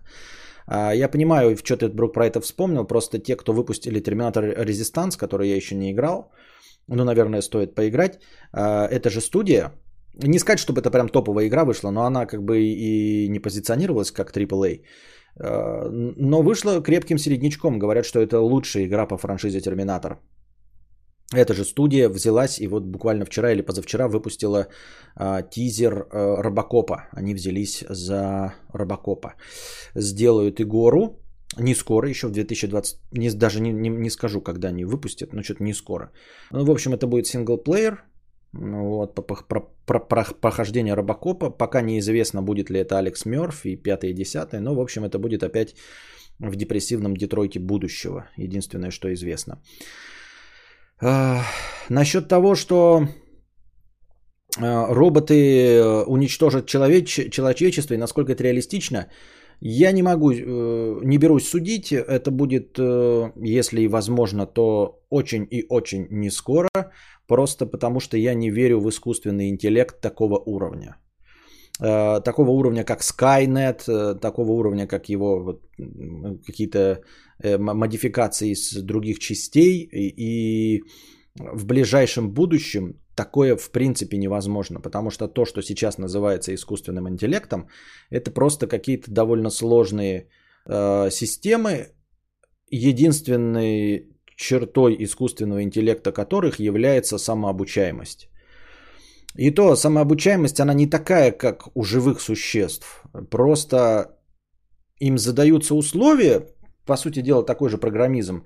А, и пишется алгоритм их обучения. И они а, путем перебора вариантов чему-то обучаются, вот эти вот всякие нейросети. Но я бы не назвал это искусственным интеллектом. Мне кажется, что мы до искусственного интеллекта нам еще шагать как до Пекина раком.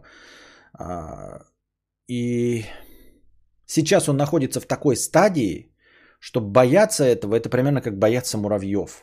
Что вдруг муравьи эволюционируют и захватят весь мир. Но даже близко мы не приблизились к тому, чтобы хоть какой-нибудь искусственный интеллект вел себя как человек. И специально написанные алгоритмы в чатиках э, с переменным успехом имитируют человеческую речь и человеческое взаимодействие – пытаясь пройти тест Тьюринга, напоминаю вам, это тот самый тест Алана Тьюринга, который, он не сам тест придумал, он как концепцию, насколько я помню, придумал, а, заключается в том, что а, искусственный интеллект должен заставить человека поверить в то, что он живой человек. Но вы понимаете, что это настолько сферический конь в вакууме, даже прохождение этого теста каким-нибудь чат-ботом, а, Потому что это все равно не взаимодействие с живым человеком. Это взаимодействие с чатом. То есть даже если человек поверит, что он разговаривает с живым человеком, э, на самом деле э, за, этим, э, за этими ответами не будет никакого живого существа. Мне кажется, настоящий тест Юринга – это то, что показано в кинофильме «Бегущий по лезвию» по роману Филиппа Дика «Снятся ли андроидом электроовцы», когда Декарт опрашивает сидящего перед собой человека, ставя ему там каверзные вопросы, чтобы выяснить, сидит ли перед ним робот или человек. И то в конечном итоге по оригинальному роману там задумка такая, что и сам Декарт не в курсе дела, человек ли он. Вот. Ну и это и обыгрывается во второй части. То есть даже и сам робот не в курсе, что он робот. Э, вот это вот настоящий будет тест Тьюринга. Но мы, я себе представляю, что от такого уровня, когда перед нами сидит человекоподобное существо, и ты не можешь понять э, по-настоящему на, э, рождено вагиной или является роботом, мы от этого бесконечно далеко. Настолько бесконечно далеко, что я даже не знаю, что привести в пример. Наверное, как от строительства пирамид. Я так думаю. Вот.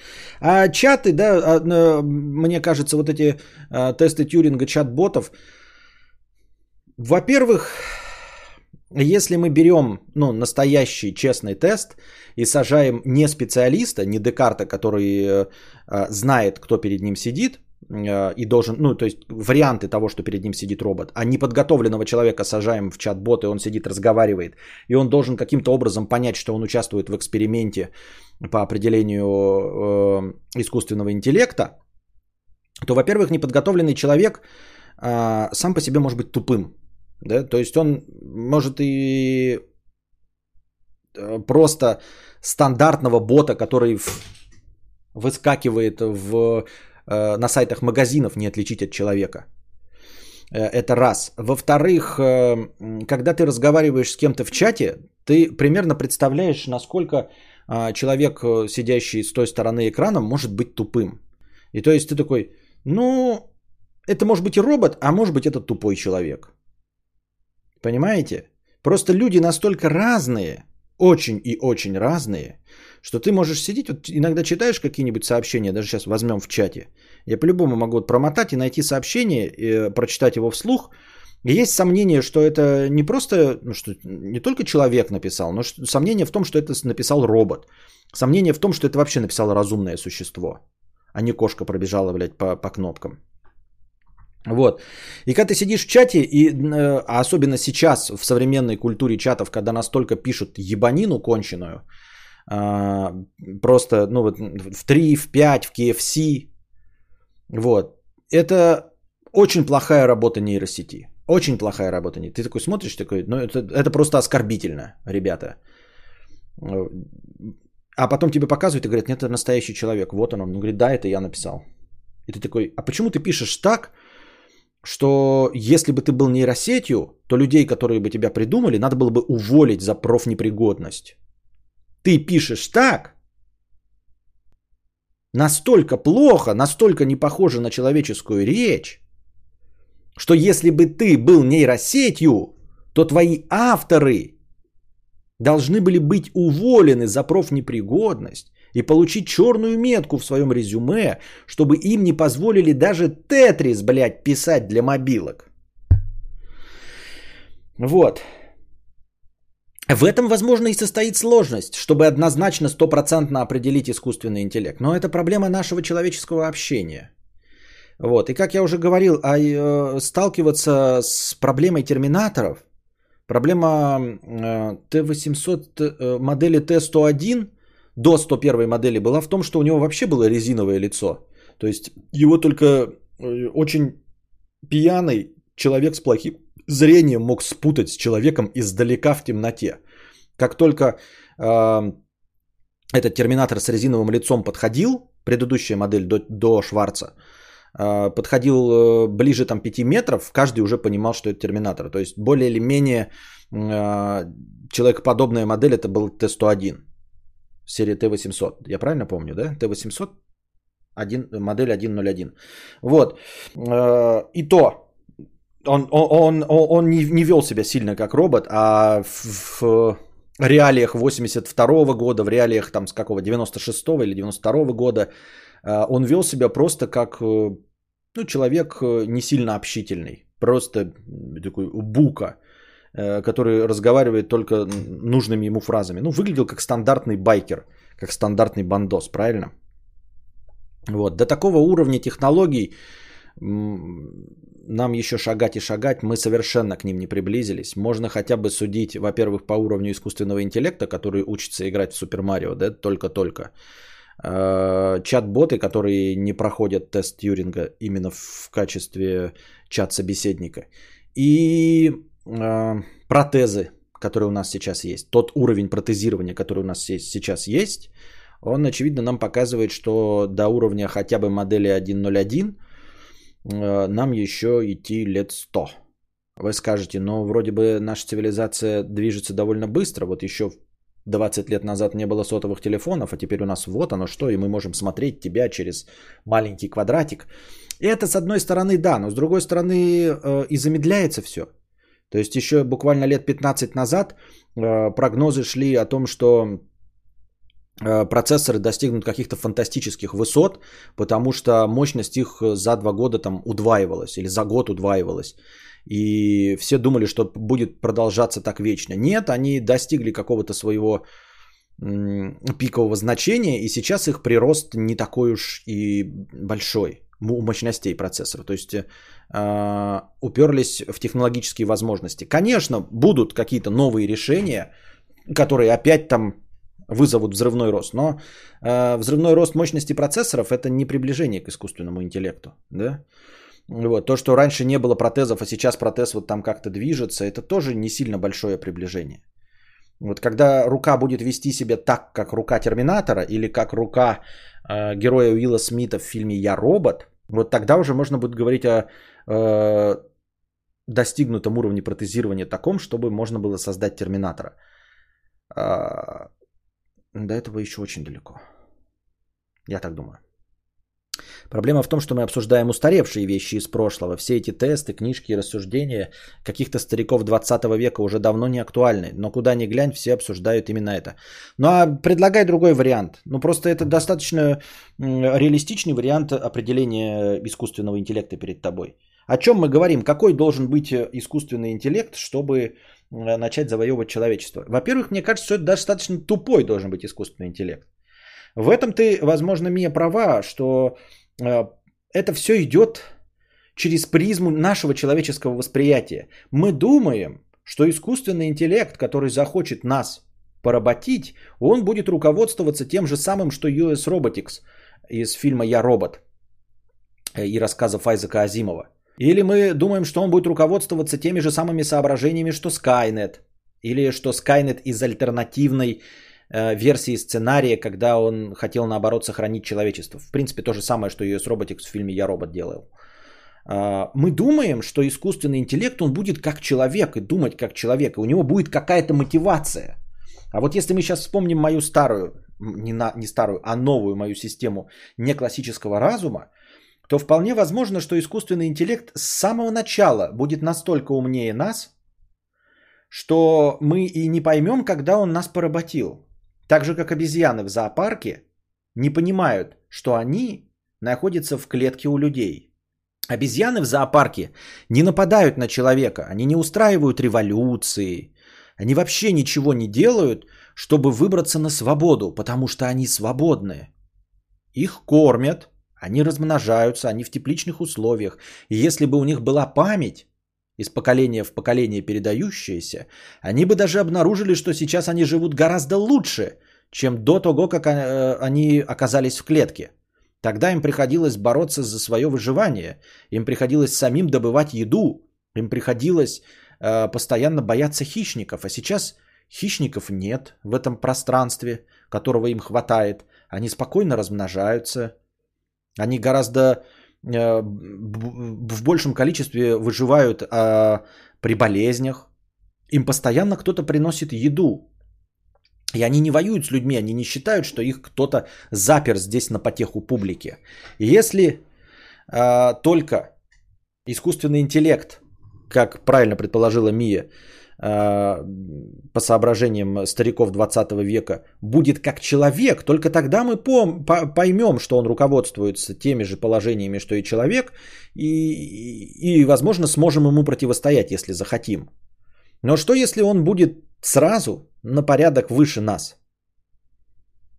И что, если нами уже управляет искусственный интеллект, а мы, как обезьяны, достаточно глупы, чтобы даже не понять, что мы находимся в клетке и давным-давно уже радуем искусственный интеллект, который с нами никак не взаимодействует и который руководствуется чем-то таким для нас непостижимым, как для обезьян непостижимые цели человеческие. Поэтому вполне возможно, что мы давно, давным-давно эту битву проиграли. И, и не исключено, что мы и создали этот искусственный интеллект. Ну, как из обезьян вышли люди – потому что вопрос, зачем нам создавать искусственный интеллект с теми же самыми недостатками, что и у нас? Это мы придумываем э, Ну, какие-то цели там поработить кого-то, значит, э, от, отнять территории, полезные ископаемые и все остальное. И вот если у тебя есть ресурс создать какое-то новое живое существо, неужели ты хочешь, чтобы оно тоже было терзаемо завистью, ревностью, желанием э, обрести власть над кем-то, кем-то управлять, подчинять кого-то себе-то. Я бы, например, если бы мне дали такую возможность, сказали, вот создай какое-то новое существо, я бы постарался создать существо значительно лучше, чем я. Просто даже по желанию. Прилетели бы и на пришеленцы и сказали, вот ты давай задание, а мы тебе сделаем. И когда сделают это существо, вот, оно будет лучше, чем человек. По всем параметрам. Оно не будет э, этими тупыми капризами э, лысой говорящей обезьяны руководствоваться. Оно будет руководствоваться какими-то своими, может быть, тоже по его мнению, в рамках его э, гуманизма, назовем так, но это будет не гуманизм, э, положениями. А мы будем просто сидеть в клетке и радоваться, что мы... Да... Может быть, нам стоит ждать, ребята? Может быть, нам нужно сосредоточиться на создание искусственного интеллекта, который будет значительно нас превосходить. Может, нам не надо делать э, э, искусственный интеллект, который способен пройти тест Тьюринга? Зачем обезьянам делать других обезьян, которые смогут обмануть других обезьян? В этом нет никакого смысла. Нужно делать обезьян, которые обманут человека. Людям нужно делать существо, которое будет лучше человека. И тогда, возможно, оно посадит нас в клетки, будет кормить, будет делать нам прививки от болезней. Мы не будем бояться хищников, мы не будем бояться всего того, чего боимся мы сейчас. И мы будем даже не знать, почему так произошло. Мы будем считать, что мы просто здесь родились. Что просто вот эта наша мирная жизнь, мы вот эти э, трижды 20 и 10, что нам просто повезло, мы просто вершина эволюции, вот наконец мы достигли, мы достигли совершенства. Мы больше не болеем, мы больше не воюем друг с другом, у каждого свое место, мы спокойно размножаемся, у нас безусловный доход. Откуда этот безусловный доход приходит? Да какая разница, откуда этот безусловный доход? От государства. Какого государства? Безусловный доход. Мы будем сидеть и радоваться, что у нас есть безусловный доход, что у нас запрещено оружие, которым мы можем друг друга стрелять, вот, э, что запрещены войны, вот, что есть масса прививок, которые избавляют нас от рака, спида и всех болезней. Понимаете? Только прививки э, нам, обезьянам, это ставит человек. Безусловный доход – это еда, которую приносит нам в клетку человек. Оружия у нас нет. Это клетка обезьяны который не позволяет хищникам пробраться в нашу клетку, и поэтому мы живем мирно и спокойно. И ни с кем не воюем. А если мы попытаемся друг с другом подраться, то зайдет человек и усыпит нас специальными э, иголочками, растащит по разным клеткам. И все будет мирно и спокойно. А мы так даже и не узнаем, что этот наш человек для нас, для обезьян, и был плодом нашей физики, плодом нашего ума.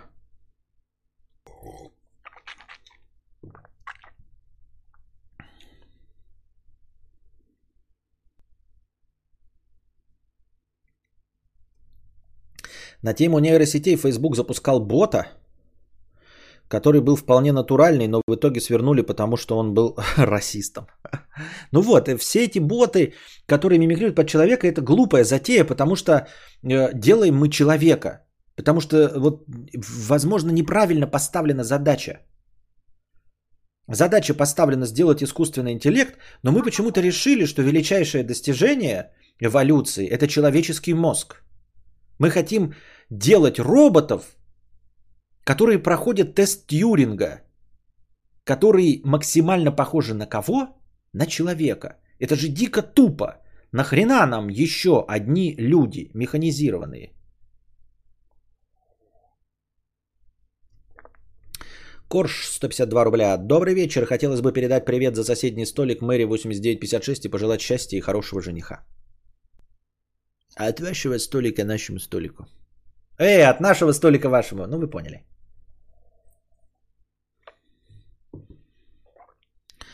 Кроме как человеческий мозг мы ничего не знаем. И чего?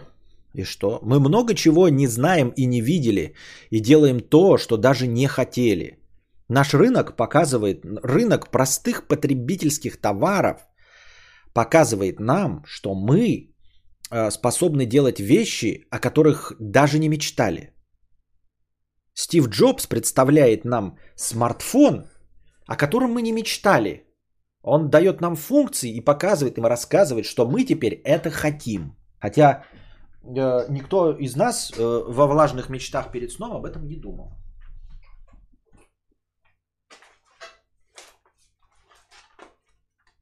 Я тут, кстати,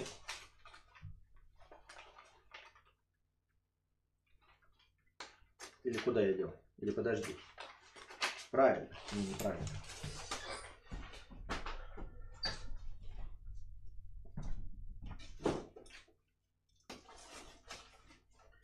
Я тут, оказывается, просто для интереса, насколько я хламовник, обнаружил залежи бумаги, пока переезжал сюда, обнаружил залежи сценариев э, карпоток и очевидных вещей. То есть напечатанные, те, с которых я читал. Вот. Вот сценарий ролика видосы с GoPro. Помните, где я говорил, что красивые видосы с GoPro это обман? Да? YouTube не для годноты, но это уже из последних. Тут даже написаны черточки и где-то поставлены это зачеркнутые вещи и переставлены, когда я читал их, то типа переставлял э, абзацы. Свободная касса. Что это такое?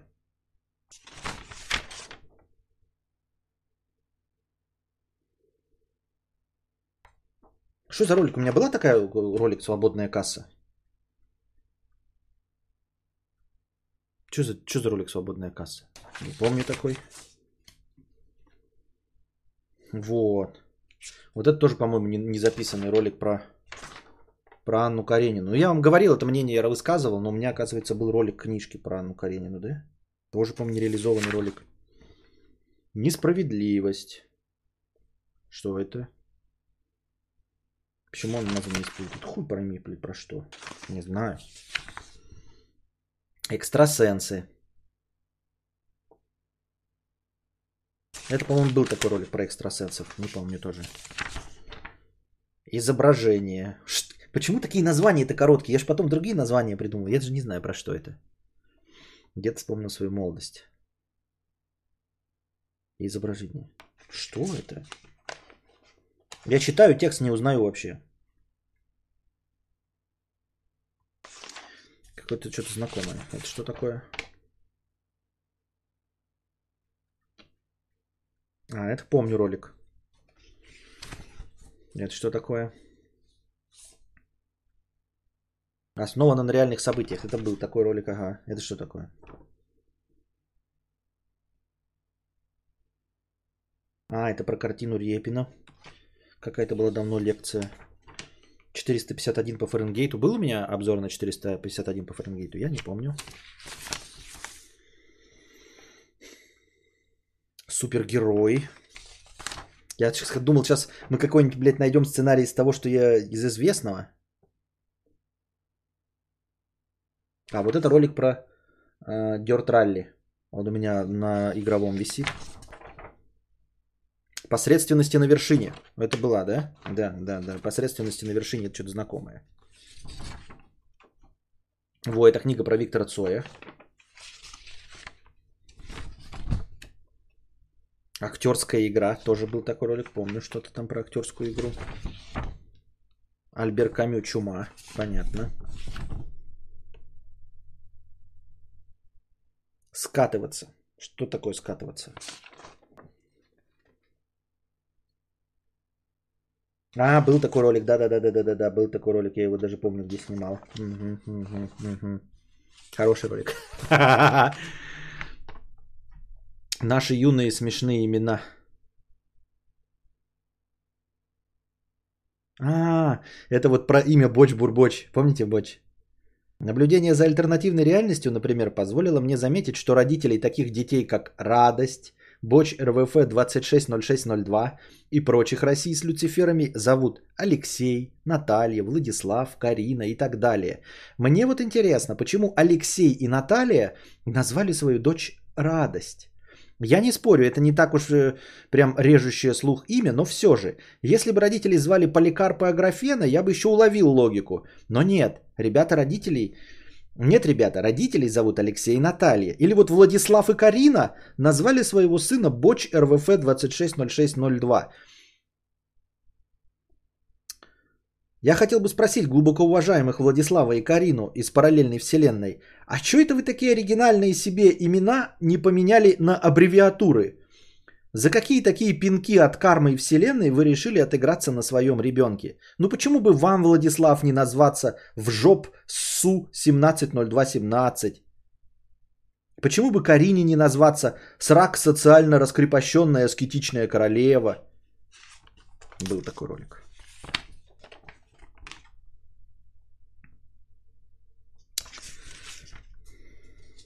О, это какой-то... Ой, блядь, сценарий. 13 страница. Что это? 13 страниц, ебать. Ты что, гонишь? Что это такое? А, вот, это изучение английского языка. Да, вот ролик, который, помните, про английский язык? Вот он его сценарий. Даже заплеванный кофе, подчерканный. Это то, что не вошло в конечном итоге. Прикольно, прикольно. Несвоевременный гений. Помните, где вот я танцую? Э, это же из ролика «Несвоевременный, несвоевременный гений», который вот пятитысячные комменты, где я танцую. Вот сценарий. Почему он такой измятый и завафлено-желтый? Это потому, что он на улице снимался. Я когда читаешь э, абзац, запоминаешь, потом кладешь его на землю. Замбыцганный такой. В каком году вышел «Несвоевременный гений»? Нет, там же про широкоформатно еще тогда у меня не было, наверное, принтера. Ролик Читать, думать, ребята. Читать, думать. Тут есть абзацы, которые не вошли.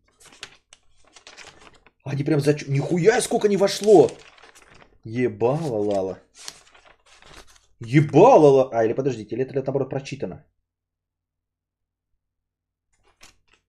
Или наоборот это прочитано было? Или это наоборот прочитано? Что-то что все перечеркнуто.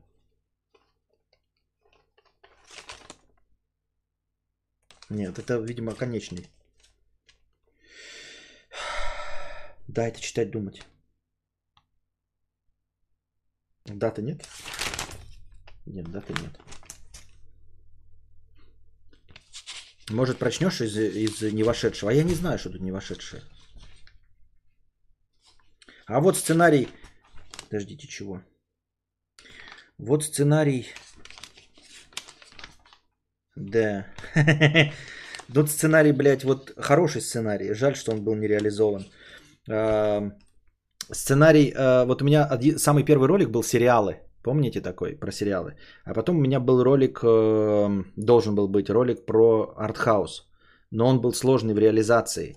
И там суть в том была, что несколько глав, как обычно это делает э, Квентин Тарантино, и главы тоже шли вроде бы как не по порядку, но понятно было, что в каком порядке они идут. Ну, мы же смотрим этот э, криминальное чтиво и понимаем, в каком порядке главы должны идти, чтобы хронометраж сохранялся. Вот, но тут проблема была в том, что э, ролики, э, эти главы ссылались друг на друга так, что их невозможно было расставить в, в правильном порядке. То есть, например, у тебя шел глава 1, которая явно ссылалась на главу 3, в начало главы 3. И ты главу 3 читаешь, и она ссылается на начало второй главы, а конец второй главы ссылается на начало опять третьей главы. То есть э, там была нарушена вообще логика этого. Ну, я не знаю, как пересказать. Они там звуками должны были передать. То есть, типа, э, значит, ну, человек идет такой, говорит, там, например, с кружкой чая идет. Вот. А он выходит в итоге из другой главы, которая должна была идти позже. Понимаете? Ну, то есть, смотрите, например, вы сидите утром, да, и ваша мама заносит э, кружку кофе, говорит, вот ты просил кофе, да? Вот, но по хронометражу получается, что ты просишь это кофе только вечером. То есть вечером ты такой говоришь, мама, принеси мне кофе. Вот. А дальше все события идут правильно, но ты понимаешь, что э, она приносит тебе кофе утром, хотя ты попросил его вечером.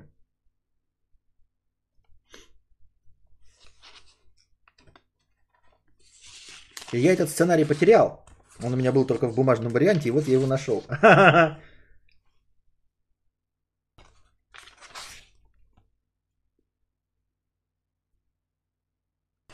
Хуйня какая-то. Зачем я это все достал? Про кофе сложно, я не понял. Я сейчас просто потому что эту концепцию точно не помню, но говорю сейчас.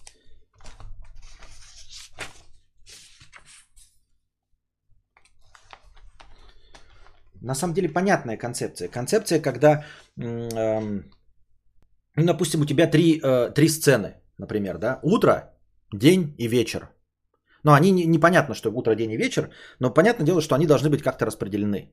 И вот утром тебе приносит э, э, мама чай, да, вот. Но посылаешь ты ее за этим чаем в конце дня.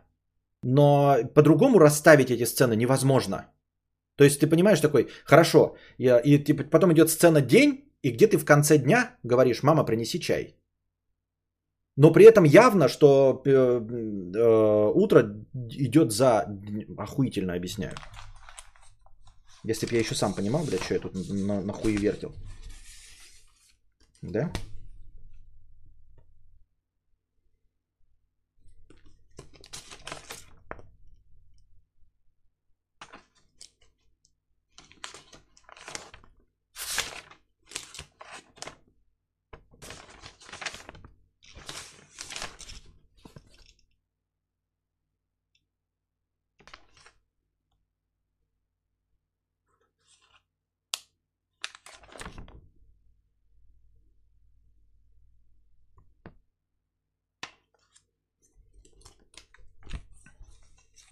Все, спасибо. Я сам не понял нихуя. Надо оставить и саму перечитать и понять, что там было. И может быть э, удобоваримый вариант его э, написать и просто вам выложить. Кто захочет, тот снимет. Там э, перекрестные ссылки были. Э, когда, ну, например, утренняя сцена, разговаривает два человека, да, и слышат, э, как в другой комнате кричат «Ты пидор!»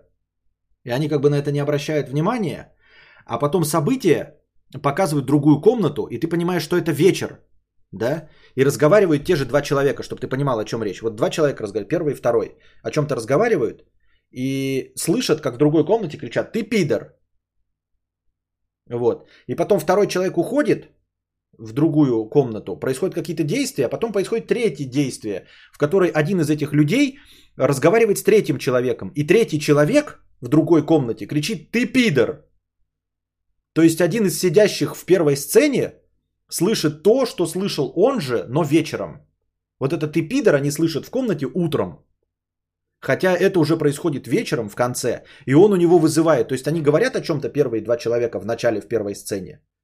И он ему говорит что-то вот, типа, если ты сделаешь так человеку, то ты его выведешь из себя. И потом они слышат, ты пидор, они такие, что это было? Не знаю. Там кто-то разговаривает в соседней комнате. Потом наступает вечер, и один из них выводит кого-то из себя, и тот на него кричит «Ты пидор!» И вот этот крик они из другой комнаты и слышат. То, что происходило вечером, как раз результат их диалога.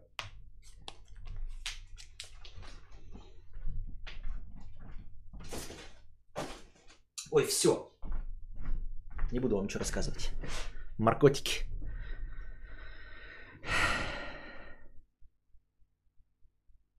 Что-то меня этот момент разъебал голос. Чего? Какой момент? Охуительно объясняю. Во сколько килограмм желтого полосатика оценивалась бы эта работа? Полтонны. Нормальная же тема была про искусственный интеллект. Так нет, достал бумажки свои. Так больше вопросов-то от вас нет. Тот вопрос был нормальный, я его развил сын кадавра через 15 лет. И что, правда, вот эту хуйню кто-то слушал? Ты этим зарабатывал деньги?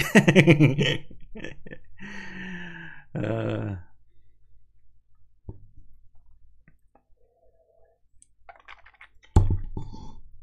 Так, ну давайте, все, это, я что-то стали затухать, зря было доставание бумажек. Наверное, в аудиоформате э, просмотр этих бумажек прям вообще охуительно звучит. Я надеюсь, понравилась эта аудиослушателям вставочка. Вот. А, закончим на сегодня. 700 рублей переносится на следующий завтрашний подкаст. Вот, э, не будем тянуть кота за яйца, высасывать из пальца темы, которых у меня нет. А, перейдем непосредственно к подкасту завтрашнему. Будем готовиться к нему, а вы готовьте добровольные пожертвования на подкаст завтрашний. Готовьте вопросы, которые вы хотите мне задать через пожертвования, и в том числе не только через пожертвования а, чтобы если кто-то другой захочет проспонсировать, а, у вас были темы для обсуждения. Вот. А пока держитесь там. Вам всего доброго, хорошего настроения и здоровья.